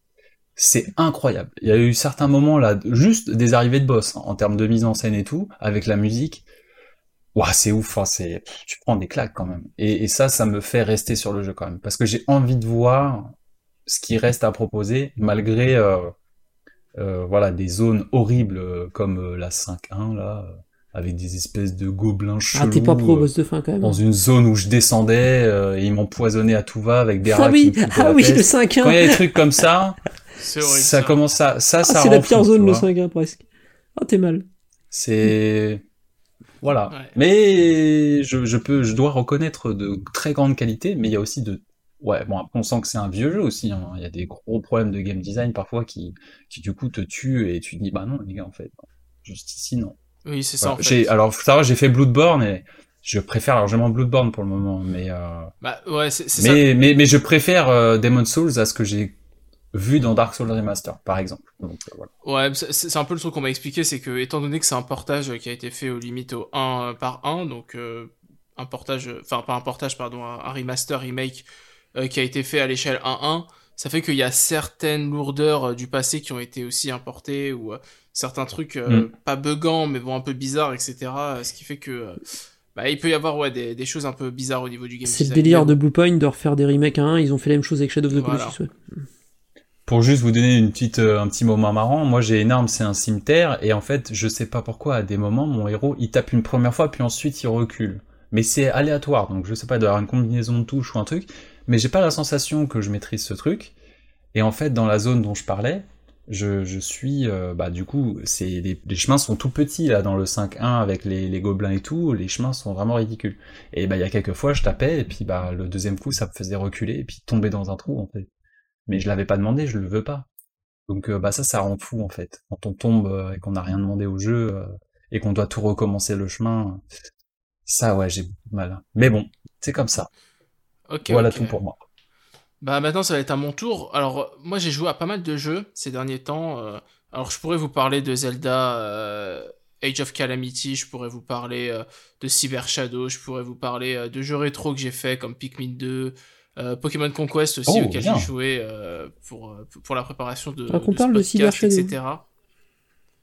Ouais, mais moi, je, je, je, je vais vous parler d'un jeu auquel j'ai joué sur Google Stadia, qui s'appelle, qui était très attendu, oh, mon Dieu. Qui s'appelle Cyberpunk deux mille soixante-dix-sept. Alors, okay. Cyberpunk deux mille soixante-dix-sept, que dire, que dire à propos de ce jeu? Attends, je sors le paquet de popcorn. Qui n'a pas déjà été dit. Non mais alors, franchement, je vais vous parler du jeu comme s'il n'avait aucun bug. C'est-à-dire comme si tous D'accord, les bugs... Vas-y. Ça a l'air intéressant, j'ai pas vu ça de code dans les news, mais vas-y. Voilà, imaginons que tous les bugs, euh, oublions les versions euh, maintenant old-gen, euh, qui ont été un fiasco et un mensonge, enfin bref, on va pas revenir là-dessus. On va se concentrer sur les versions P C, euh, Xbox One X, enfin euh, pardon, Series X et euh, P S cinq, enfin même si c'est les versions old-gen euh, qui sont... Mais bon, vous, vous, vous comprenez le principe, les versions qui tournent correctement. Alors, déjà, il y a des bugs partout. Il y a des bugs partout, mais pas... Non, non, non, mais attends, de toute façon, j'ai, j'ai dit que j'allais parler du jeu sans bug, mais il faut quand même que je fasse un préambule, c'est qu'il y a des bugs partout dans le jeu. Des bugs qui sont des bugs, on le voit tout de suite, des bugs dont on sait pas trop s'ils sont des bugs ou pas. Mais surtout, moi, ce qui m'a choqué dans un premier lieu, c'est que les bugs, euh, il y en a de plus en plus au, tout au long de l'aventure. Ce qui veut dire deux choses, c'est soit plus la sauvegarde est lourde, plus il y a des paramètres à enregistrer, plus le jeu bug, ce qui est tout à fait possible, ou alors... Le jeu a été peaufiné pour que le début ait l'air bien et, qui, euh, et que plus t'avances dans l'aventure, plus c'est buggé, mais d'un côté tu t'en fous parce que tu t'es déjà engagé dans le jeu, et euh, de l'autre côté ça leur laisse plus de temps pour corriger avant que les gens euh, arrivent à déclencher euh, les dix bugs. Je pense qu'il y a un mix des deux. Je pense qu'il y a un ouais, peu... c'est ce que ouais. j'allais dire, moi je pense que c'est les deux. Voilà. Mais imaginons qu'on oublie tous les bugs. C'est un jeu qui a été vendu sur des promesses qui ne sont pas tenues. Et au-delà de ça, c'est pas un jeu amusant à mes yeux. Alors certains vont me dire « Non, tu peux pas dire ça, mais t'es fou, l'univers est très beau. » Alors certes, c'est très beau, ça y a pas de souci. Même moi sur Google Stadia, euh, l'esthétique, euh, c'est une esthétique euh, cyberpunk, rétro-cyberpunk, euh, car c'est euh, le cyberpunk tel qu'on le, vo- tel qu'on le voyait dans les années quatre-vingt-dix, fin des années quatre-vingts. J'aime beaucoup. Alors, pas de voiture volante, mais bon, ça on sait pourquoi, c'est parce que les mecs n'ont pas réussi à foutre déjà des voitures normales dans le jeu, donc foutre des voitures volantes, c'était hors de question. Ils mais... auraient dû demander aux développeurs d'F F quinze, ils sont forts en voiture. Ah, euh... Alors, je ne rebondirai pas sur, ce... sur cette pique, mais... Euh, donc, tu... mais t'arrives dans un jeu où, euh, globalement, t'as une histoire qui est... Euh, je ne l'ai pas finie, hein, donc je ne vais pas juger de tout l'intérêt, mais qui a l'air quand même... plus ou moins intéressante selon les attentes que l'on a, mais qui est pas nulle. Je pense pas qu'elle soit nulle, en tout cas. Mais au-delà de ça, en fait, il y a rien. Il y a rien dans le jeu. C'est-à-dire que tu vas acheter de l'équipement, bah tu vas acheter de l'équipement comme tu vas acheter des, des potions dans Pokémon. Sauf que dans Pokémon, c'est pas le cœur du jeu. Alors là, tu me diras, ah oui, mais c'est pas le cœur du jeu d'acheter de l'équipement. Bah pff, ouais, enfin, c'est censé être un action R P G. Alors la, la partie R P G, vous pouvez l'oublier, c'est nul. Euh, les, les stats, enfin, il y, y a un océan de stats avec des skills, mais les skills influent très peu les stats au final, et euh, je pense que pour eux c'est une méthode pour euh, éviter d'avoir à équilibrer le jeu, c'est que euh, tu trouves des guns qui vont euh, augmenter ta précision de euh, zéro virgule un pour cent. Super. Qu'est-ce que ça change? Pas grand-chose, mais ça te donne l'impression que ça change quelque chose. Ok, donc au final tout ce qui compte c'est les dégâts et ta défense. De l'équipement t'en as, mais vu que tu vois jamais ton personnage, l'esthétique de l'équipement tu t'en fous, et les stats, bah ça reste des stats. Alors, c'est bien quand même, mais euh, bon, euh, le système R P G stat, euh, on en est sorti, il me semble, depuis la Super Nintendo, quand même. Euh, donc, il y a un moment, il faut passer euh, à la vitesse supérieure. Comme j'ai dit, les skills, euh, il reste même des, des skills... T'imagines... Enfin, il reste des skills pour des actions que tu ne peux pas faire dans le jeu, donc je pense que c'est des skills qu'ils ont créés à un moment du développement où ils pensaient que tu pouvais faire euh, telle action, et au final, ils l'ont pas, ils l'ont pas implémenté, et du coup, bah, la, la, la skill sert à rien, en fait. Elle sert à rien. Donc tu oh, c'est naufragé. Non, non, mais vraiment.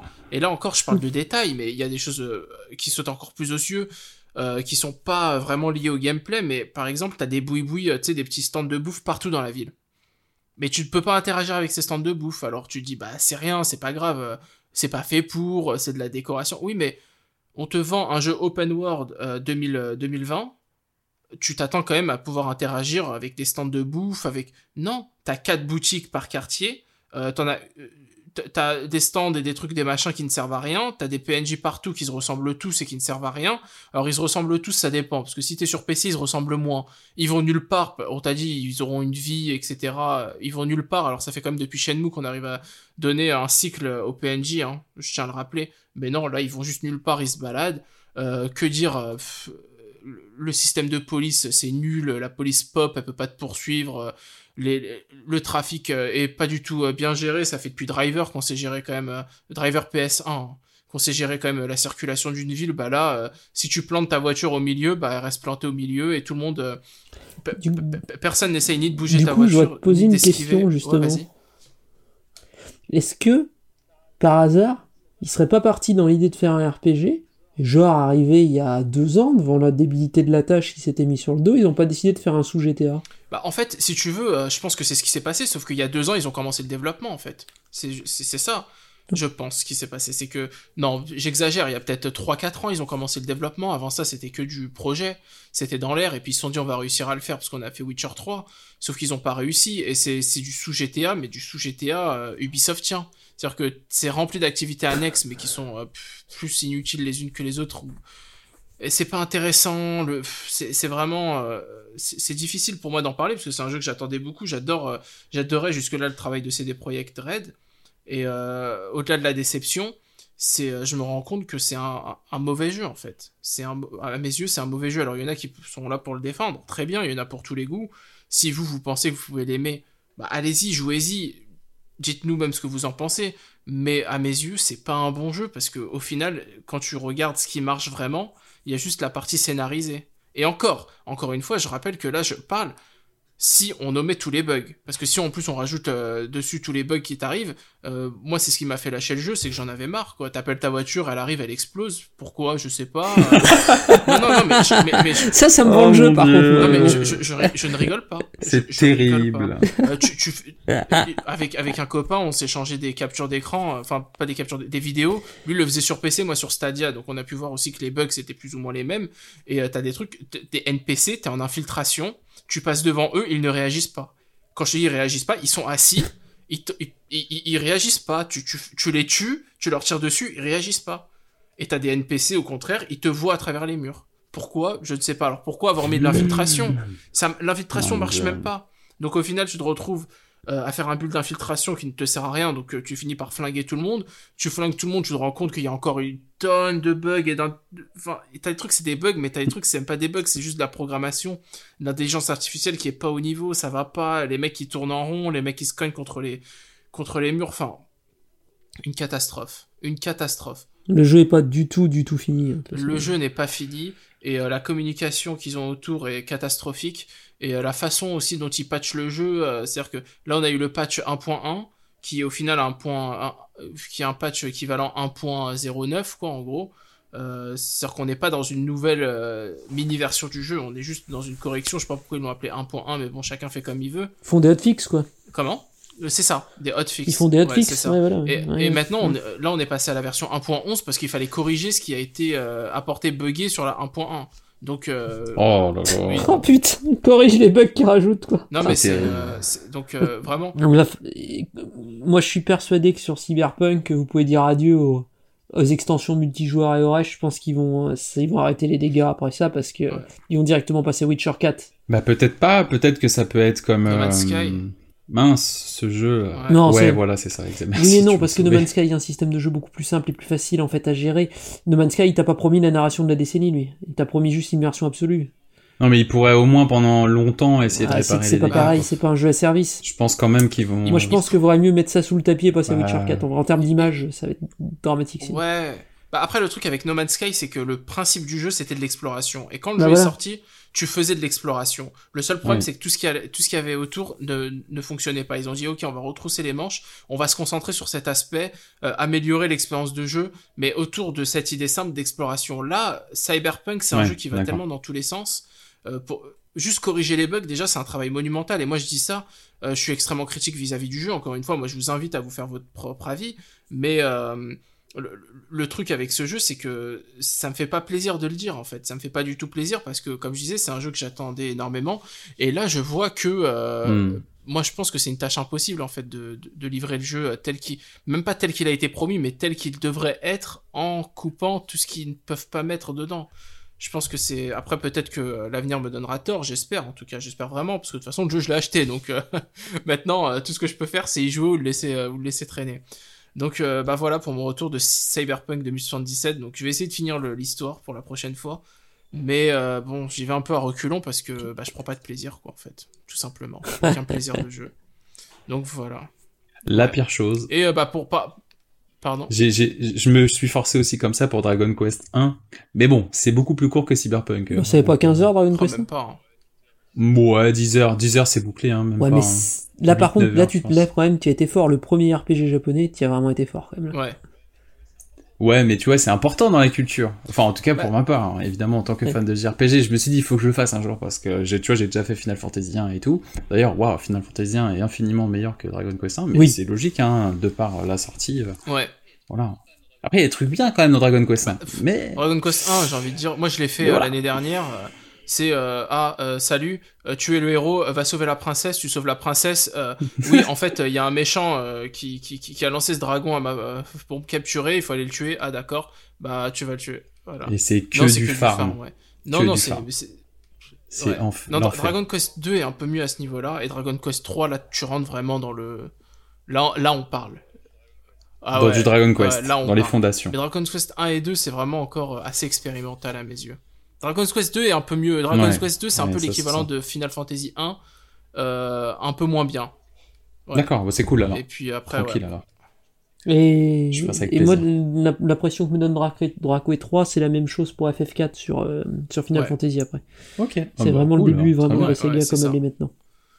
Ok, ok. Et puis bah après, euh, honnêtement, après avoir parlé de Cyberpunk, euh, pff, je peux parler vite fait de Cyber Shadow que je viens de commencer et que j'aime beaucoup.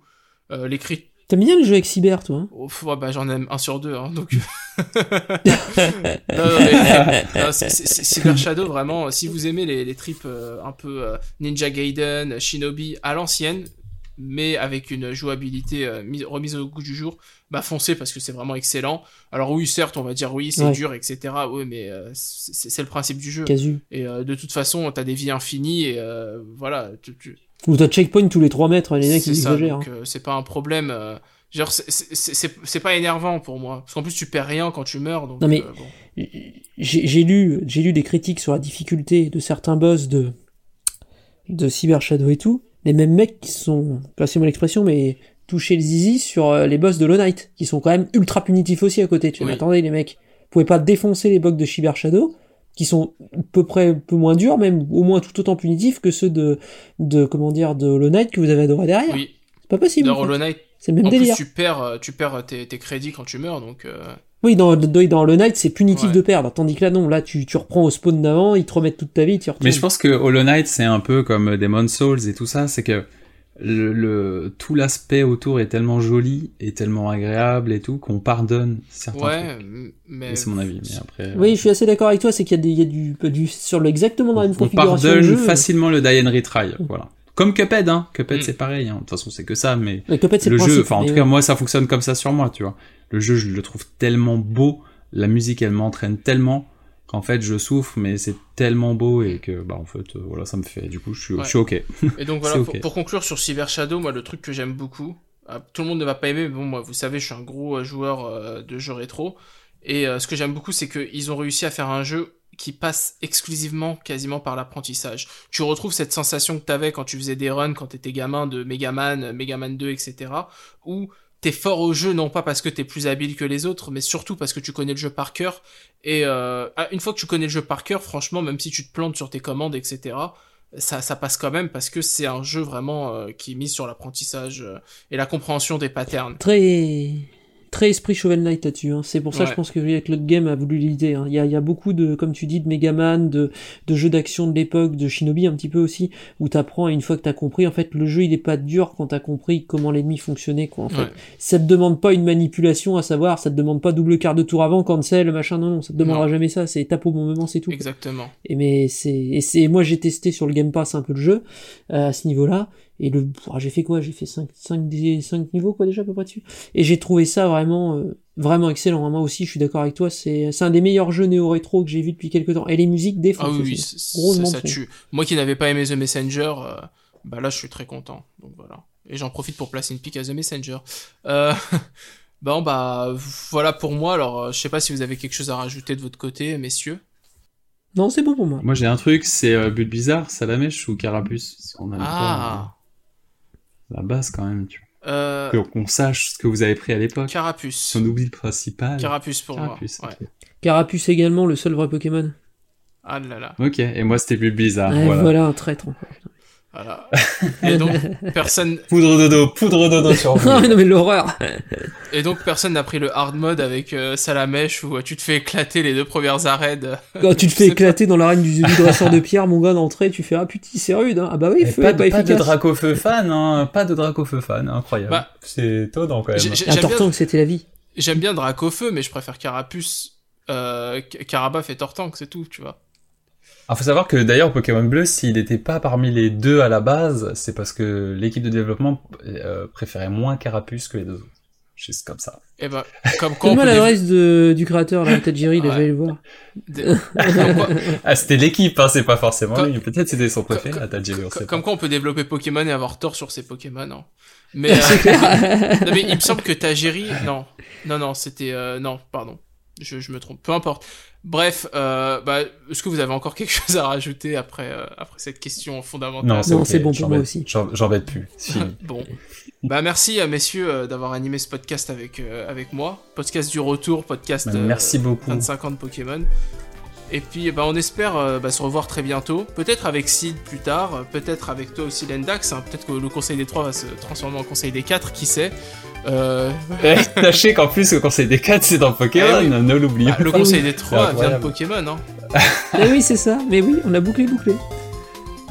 C'est incroyable. Ouais. Et bah... Non mais en tout cas c'était un réel plaisir, donc merci déjà pour l'invitation. Euh, voilà, c'était, bah, vous m'avez fait plonger en enfance dans mes souvenirs sur euh, une des licences que, que j'aime le plus, donc euh, bah, déjà juste merci pour ça.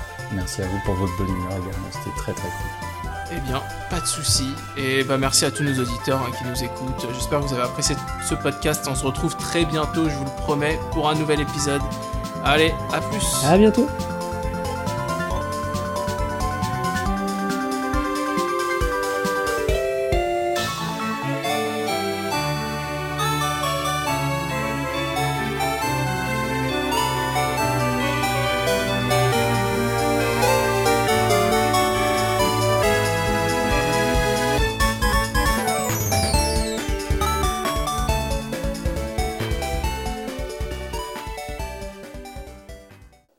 がじゅう